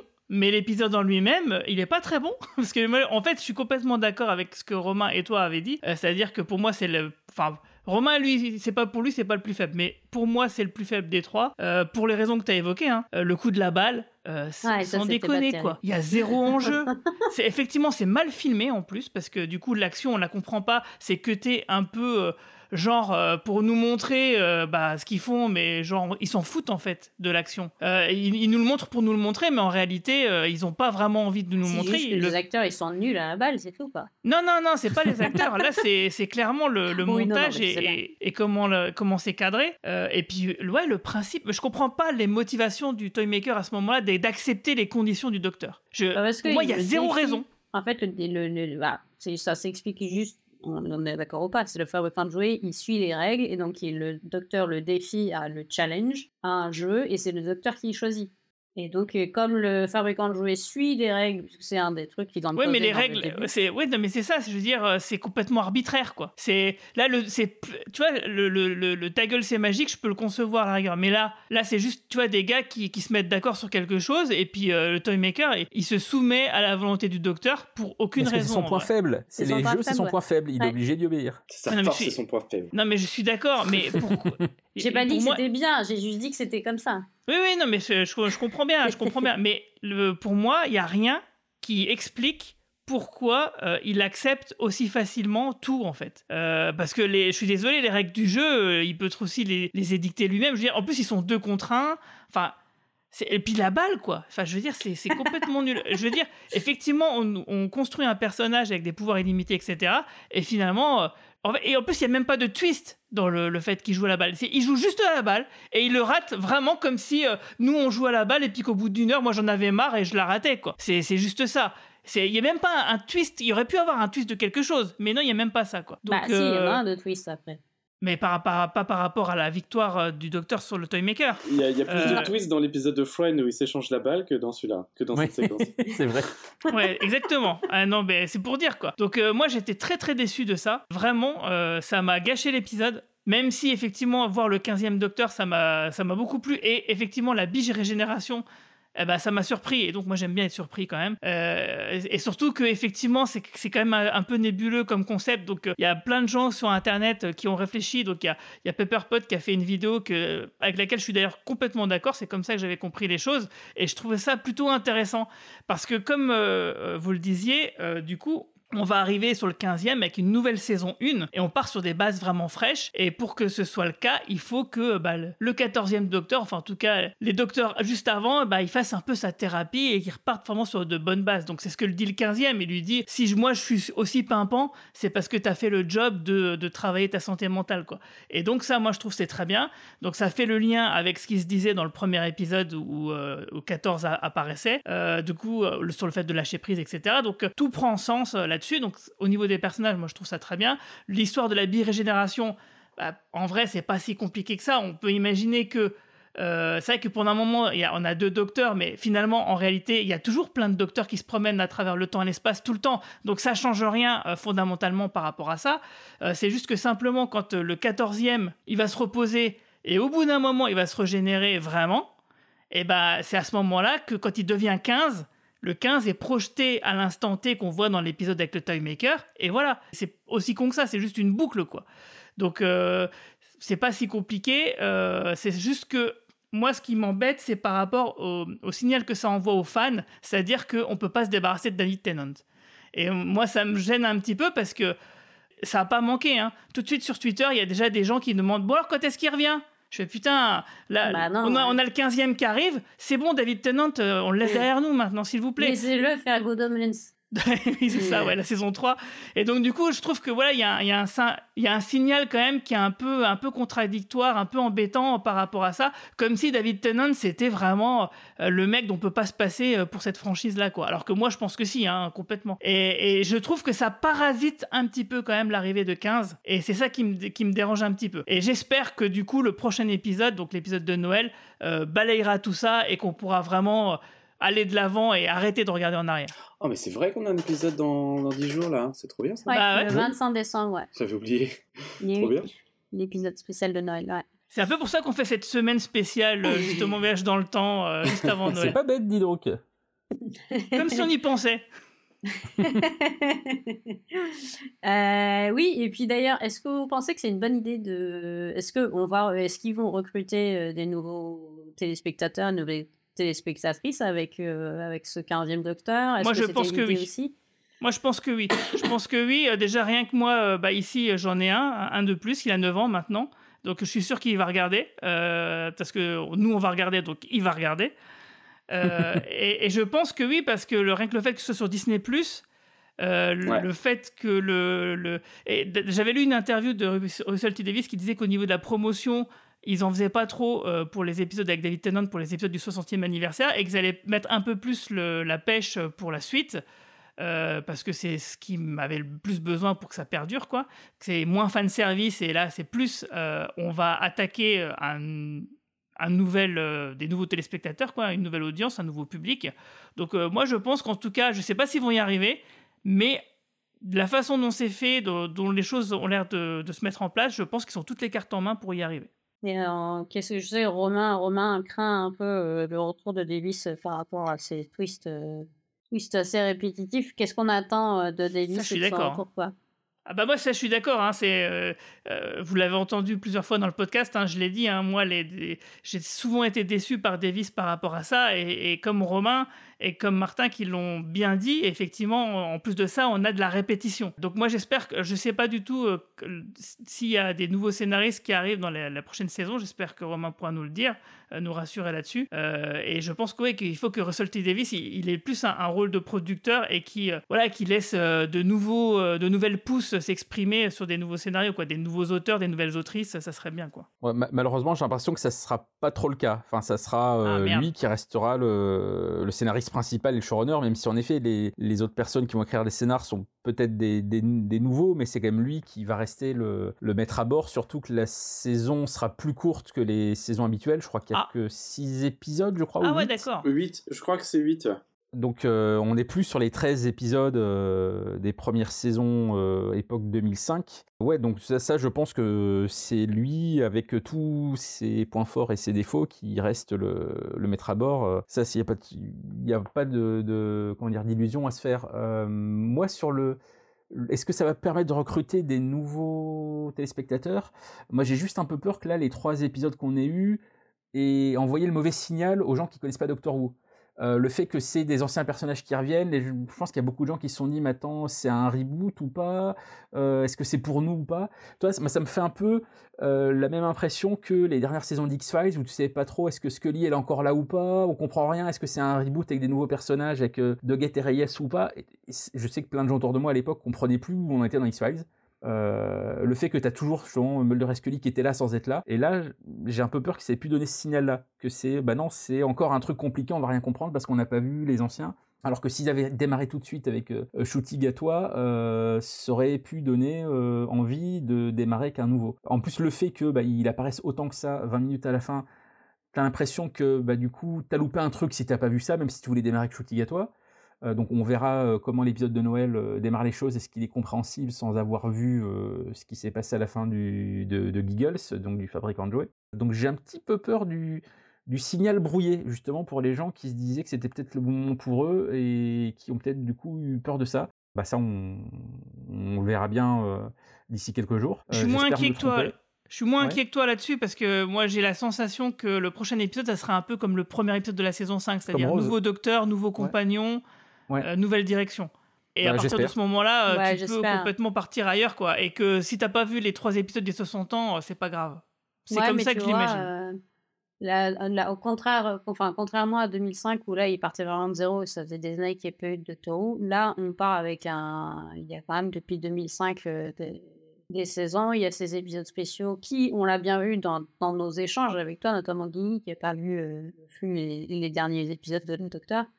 Il y a quand même des éléments euh, qui ne sont pas clés, certes, pour comprendre ce qui se passe dans les, dans les épisodes, mais qui, sont, qui permettent de comprendre, d'aller plus loin dans la compréhension de l'intrigue et de, et de tout ce qui se passe. Donc voilà, je suis comme Romain, je, je, je croise les doigts pour que, effectivement, on parte un peu euh, de zéro et de quelque chose de plus frais, et que ce soit malin et que ce ne soit pas encore avec des... des, des on se raccroche aux branches et aux, et aux événements passés. Moi, moi, je suis assez confiant. Euh, je suis assez confiant. Je pense que justement, euh, alors oui, c'est, je comprends sur le signal brouillé. En même temps, euh, je trouve qu'il arrive à, à très bien dire bon, allez, maintenant c'est table rase et on reprend sur de nouvelles bases. Il fallait quand même exposer un peu tout ça euh, et, et, et, et le poser. Donc maintenant, euh, Voilà. Après, effectivement, on espère que ce ne sera pas que du réchauffé. Euh, on espère que. Mais, mais Russell T. Davies, il a quand même des idées. Enfin, euh, en tout cas, euh, il y a plein d'idées qui sont assez chouettes euh, de, dans, dans, le, dans l'air qu'il a, qu'il a showrunné. Euh, je pense que. Alors, vous allez me dire, les meilleurs viennent de Moffat. Oui, c'est vrai. C'est vrai que les meilleurs épisodes uniques viennent de Moffat. On ne peut pas lui retirer ça. Euh, mais je pense que quand même, on aura, on, on aura quelque chose de bien. Puis le nouveau docteur va apporter beaucoup de fraîcheur. Donc, euh, moi, je suis assez confiant, justement. Euh, j'étais, j'étais très, très chaud. Euh, quand euh, ils avaient tout euh, régénéré d'une certaine manière avec Jodie Whittaker, puis finalement j'étais un peu déçu, euh, bah, et je pars au moins avec un enthousiasme de on repart sur des nouvelles bases et, et puis on va voir ce que ça va donner, quoi. Ouais, je suis d'accord. D'ailleurs, en parlant de Whittaker, est-ce que vous pensez que le fait qu'ils euh, aient euh, casté une, une femme pour, le, pour jouer le rôle du docteur, euh, ça a permis un, de faire une avancée, un game changer ou pas forcément? Moi, j'ai, un... j'ai l'impression que non. Parce que moi, je l'ai... Enfin, après, c'est toujours pareil, tu vois, par rapport à toi. Euh, pour moi, c'est... ça m'a paru normal et... et pour moi, ça n'a rien changé, quoi. C'est... Pour moi, c'était un non-événement dans le sens où bah, c'était un, un docteur de plus, quoi. Une docteur de plus. Euh, donc, euh, je sais... moi, je ne l'ai pas ressenti comme... comme quelque chose qui changeait quelque chose, quoi.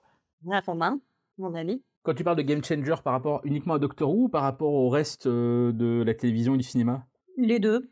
Euh, par rapport au reste de la télé et du cinéma, euh, ben, je pense pas, parce que de toute façon, c'est la nature même du personnage du docteur qui permet ça sans que d'éventuels crétins puissent râler.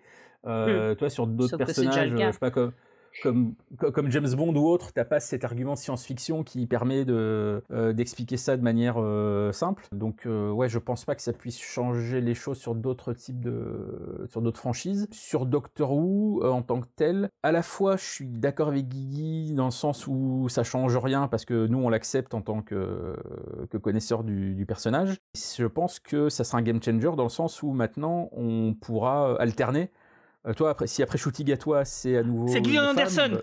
Gillian Anderson Pourquoi pas? Je alors, la veux en euh... docteur. Non, ouais, je pense que elle, ça a elle, été elle... démenti X fois déjà.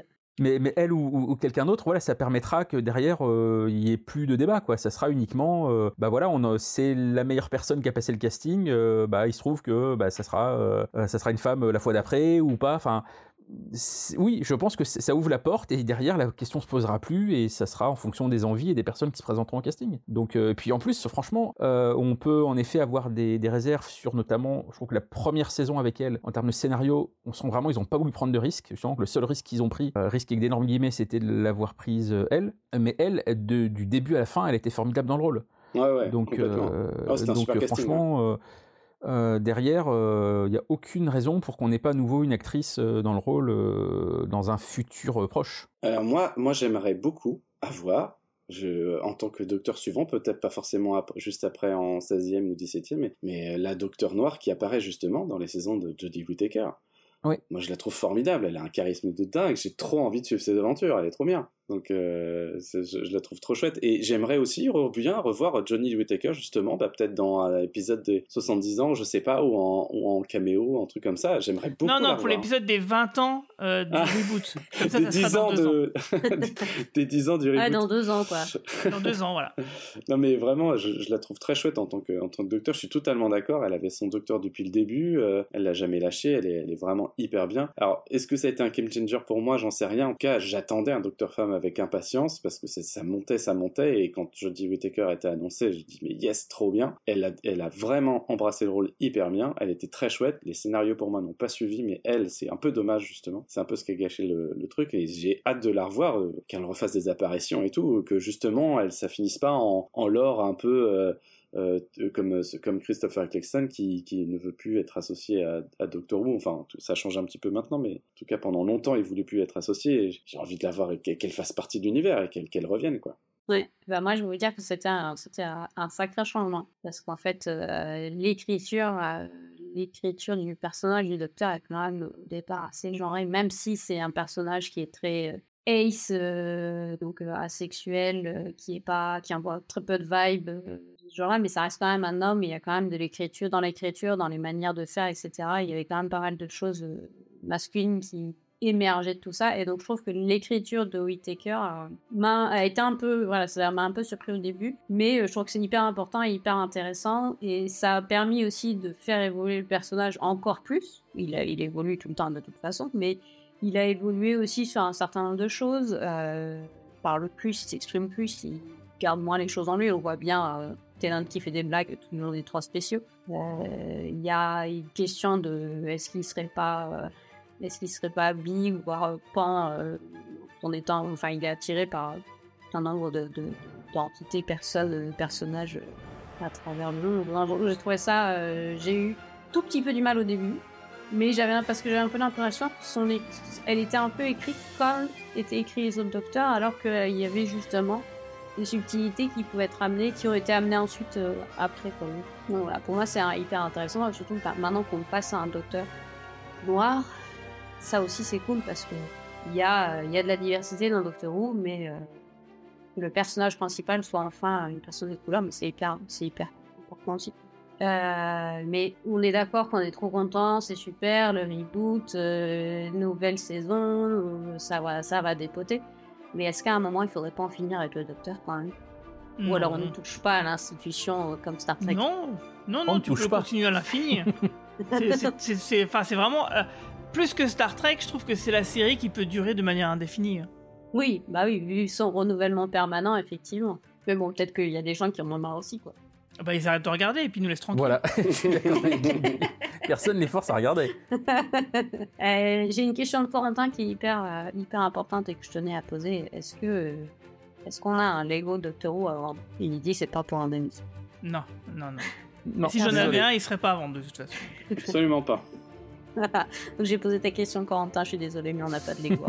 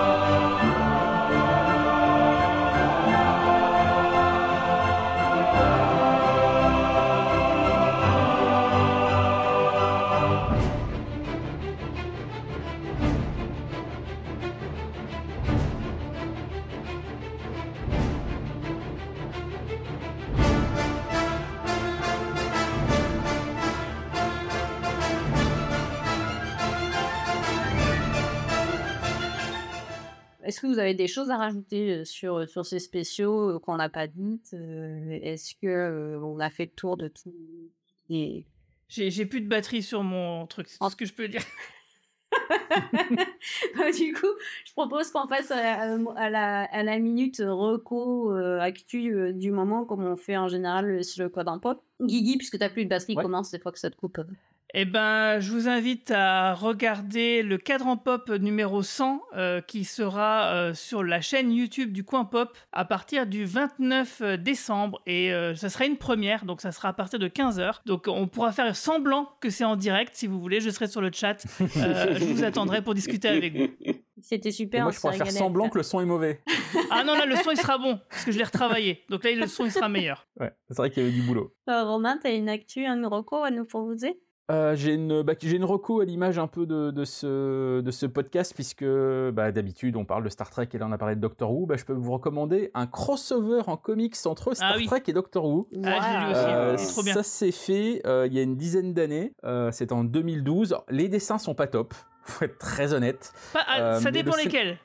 Ouais, parce que ça change de, de numéro en numéro dans, dans, dans, dans ce comics. Je crois qu'il fait quatre ou cinq numéros de tête. Ça s'appelle euh, Assimilation au carré, puisque on y apprend que bah il y a un lien entre les Borg et les Cybermen. Euh, ah, c'est bah vrai oui. que c'est un peu le même genre de bébête. Ah bon. euh, Voilà, voilà. Euh, et donc, Jean-Luc Picard rencontre euh, le docteur Matt Smith. On a également des apparitions de l'équipage original et euh, de précédentes incarnations du docteur. Donc, c'est plutôt sympa. C'est du quatrième. C'est, euh, ouais, avec Tom Baker, ouais. Euh, donc, c'est, honnêtement, c'est pas un très, très grand comics. Il y a eu des, des crossovers euh, comics Star Trek bien plus intéressants, euh, notamment avec la planète des singes, qui était vraiment assez oui. réussi. Euh, mais voilà, c'est, euh, c'était juste pour faire le clin d'œil à, à, à, au, au podcast du jour. Oui, il y a eu une rencontre avec Doctor Who et Star Trek. Ça existe de manière tout à fait officielle. Alors pour dire effectivement, pour euh, aller dans ton sens, euh, effectivement les dessins sont pas top parce qu'en fait euh, la personne, le dessinateur, il essaye de faire des choses à l'aquarelle en étant ultra réaliste, sauf que ça demande un temps fou pour que ce soit bien fait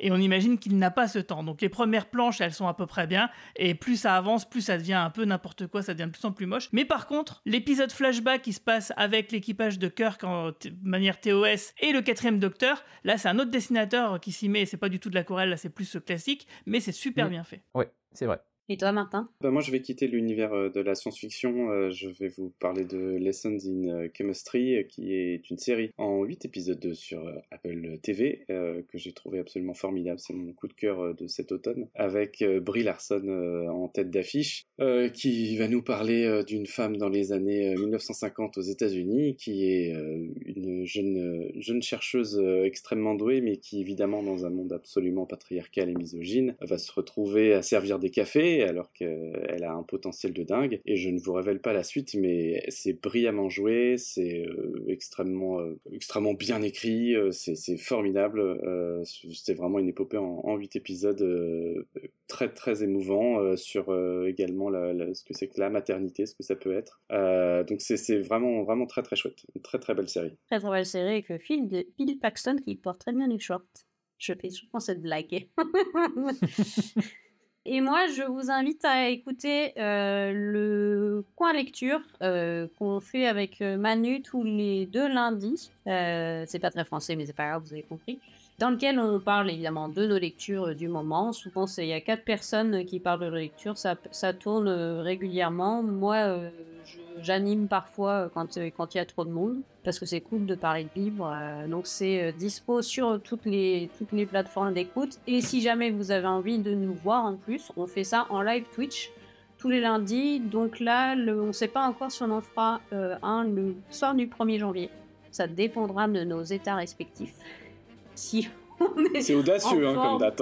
Ou si voilà, ou si on est au contraire complètement des déchets, et là je garantis pas euh, d'avoir le cerveau de pouvoir parler de livres. Enfin voilà, le coin lecture c'est le coin pop. Eh bien, en tout cas, je vous remercie, chers bah, compagnons, chers acolytes, d'avoir euh, parlé de la série de Doctor Who. C'était vraiment un, un plaisir euh, absolu. Euh, quant à merci à toutes et à tous de nous de nous avoir écoutés. Euh, j'espère que ça vous avez euh, appris des choses et que vous êtes éclatés autant que nous à le faire. Euh, vous pouvez bien évidemment nous mettre des étoiles et des sympathiques commentaires sur les applications sur lesquelles vous nous écoutez. Et vous pouvez toujours nous croiser sur les réseaux sociaux, sur Blue Sky, Twitter, enfin pardon, X, Instagram, Facebook, même si je pense pas que Facebook on soit très euh, actif, et enfin Discord. Euh, je vous souhaite une bonne soirée et je vous dis allons-y. Salut. Salut. Salut à tous. Geronimo.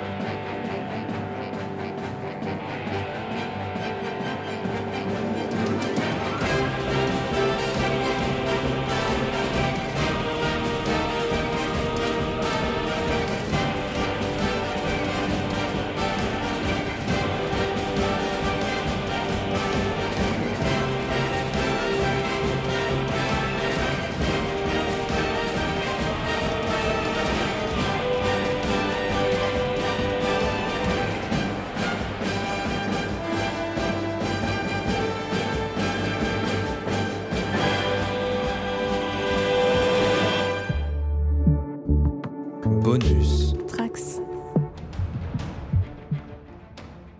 Une bonne histoire, c'est souvent un bon personnage qui peut échapper à son auteur ou son autrice et même être récupéré par d'autres conteurs et continuer à rencontrer le succès. Comment Cthulhu, Dracula, Wonder Woman ou le Docteur réussissent à devenir des exemples, des archétypes, des légendes. Ce sont à toutes ces questions et bien d'autres qu'on essaie de répondre dans le podcast « Au Panthéon des légendes ».